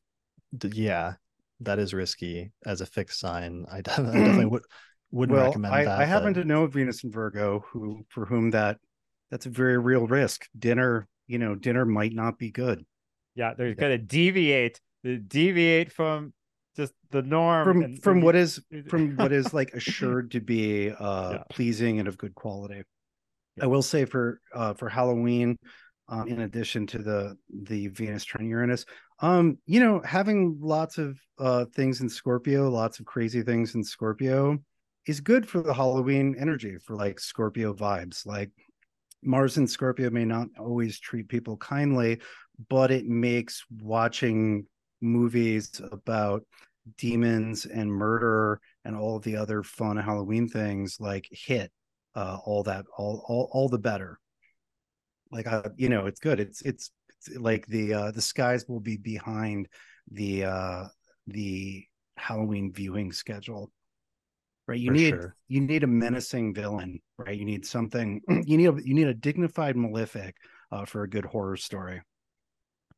I like that. The the awareness of the darker side of life and the appreciation for that, both in its power as well as occasionally in its beauty, um, as well as in its sometimes intensity or like savagery.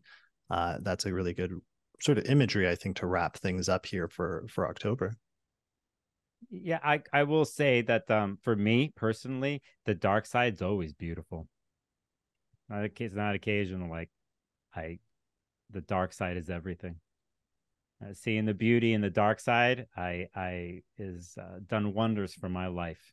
And so um, people could take that a certain way but i, I think uh, that's one of the best times of the year you know here. And for those who celebrate midpoints of the seasons we know what this is for Samhain and for people whatever else and what you do with that energy and stuff. It's it's an incredible fun release into the dark side and using it. Your ver- your version of the dark side.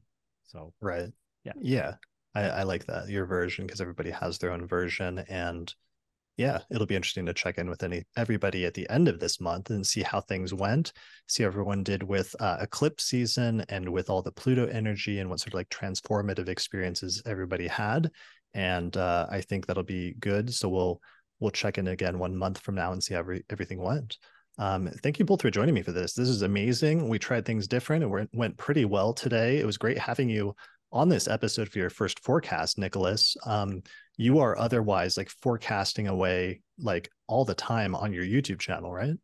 Yes, I am. I I I have uh my YouTube journey's coming into two years now. Actually, it started during the beginning of those eclipses that we talked about, the end of Mm. 2021. Uh, yeah, I do forecasting on there. I talk about certain transits, like a lot of people do, and then I do live streams on there, and um, I do surprise live streams where I talk about transits. I've been adding visuals, and I have synthesizers here. I'm adding sound and doing mantra meditations, um, and I also do something once a month called the Empower Hour and it's a live stream where I put a phone number up on the screen and people call and they give me their chart info and we do it live on air. Uh, so that's a big part of what I do and what I'm trying to build on there. My next Empower Hour is on October 9th, I think on a Sunday. So but, awesome. Uh, What's your so you people can find your YouTube channel? It's Sparkles of Gold Astrology, right? Yes, Sparkles of Gold Astrology, and uh, and you can find more about me too at sparklesofgold.com, my website uh, do sessions, readings, so on and so forth. But um, my life has become YouTube and will be YouTube. I started something there, and I'm seeing where the wave takes me. So nice. Well, I love it. Uh, it's been amazing to watch so far, and I love tuning into your live streams. They're really fun. Um, so I'll put a link to your YouTube channel and your website in the description below this video on YouTube, so people can check it out and subscribe to your channel, um, as well as on the podcast website for this episode. Um, Austin, what do you have coming up? Okay, so on next Friday, which is October 6th, I'm going to put um, several workshops that I've done in the past. I'm going to put the recordings up for sale. I've also got a, a pile of lectures I gave at NORWAC and Astromagia and a couple other events that have just been sitting in a bin in my computer. I'm going to put that stuff up for people. Um, and then for Sphere and Sundry, uh, the the Thema Mundi uh, series is finally shipping like right like the things are being wrapped and bottled right now um and and Sundry is going to finally release the Saturn Aquarius series in the middle of the month, which I'm very looking, very much looking forward to. Nice, awesome. That's exciting. Um, all right, what's your good. what's your website? Uh, so my website is austincoppock.com and Sphere and Sundry is sphereandsundry.com. Brilliant. All right. I'll put a link to those in the description below this video on YouTube. Um, otherwise, as for myself, I'm feeling good lately. I've been taking some new supplements. I have more energy. So I've been trying a bunch of new things and experimenting with YouTube, experimenting with doing short form clips on the new astrology podcast clips channel, as well as doing some short, like vertical videos that are one minutes just to get the highlights of some of the episodes and some of the main things I'm doing here. Uh, I'm also experimenting with doing some live streams at different points and doing some live interaction with the audience, as well as to sort of like fill in on news stories that happen in between the major forecast episodes. So the biggest thing you can do is just subscribe to the YouTube channel, or um, if you want to support this work, if you get a lot out of it, then you can sign up and become a patron through my page on Patreon. And you'll get early access to new episodes as well as a bunch of other bonus content. So otherwise, I think that's it for this episode. So thanks everyone in our audience who joined us. We had a bunch of patrons joining us today in the live chat. You were all amazing, and some of the comments helped uh, guide the episode in different ways. Um, thanks, Nicholas, for joining us today to co-host. Thank you, Austin, as always, for your brilliant metaphors. And I think that's it for this forecast. So thanks everyone for watching or listening, and we'll see you again next time. Bye. Hey, special thanks to all the patrons that helped to support the production of this episode of the podcast through our page on patreon.com.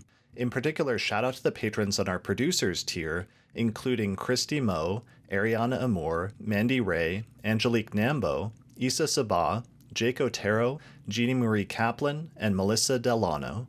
If you appreciate the work I'm doing here on the podcast and you'd like to find a way to support it, then please consider becoming a patron through our page on patreon.com. In exchange, you can get access to bonus content that's only available to patrons of the podcast, such as early access to new episodes, the ability to attend the live recording of the monthly forecast episodes, our monthly auspicious elections podcast, or another exclusive podcast series called the Casual Astrology Podcast, or you can even get your name listed in the credits at the end of each episode.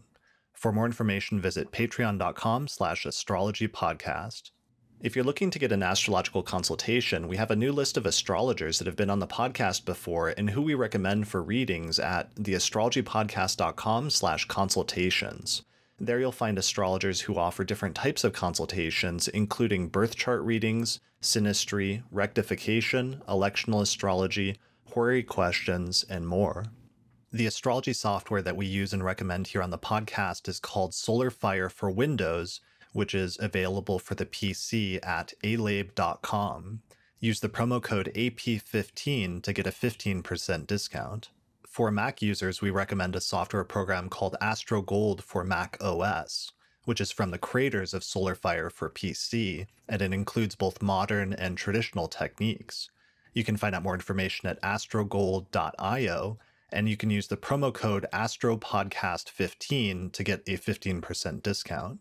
If you'd like to learn more about my approach to astrology, then I'd recommend checking out my book titled Hellenistic Astrology The Study of Fate and Fortune, where I go over the history, philosophy, and techniques of ancient astrology, taking people from beginner up through intermediate and advanced techniques for reading birth charts. You can get a print copy of the book through Amazon or other online retailers, or there's an ebook version available through Google Books. If you're really looking to expand your studies of astrology, then I would recommend my Hellenistic Astrology course, which is an online course on ancient astrology where I take people through basic concepts up through intermediate and advanced techniques for reading birth charts.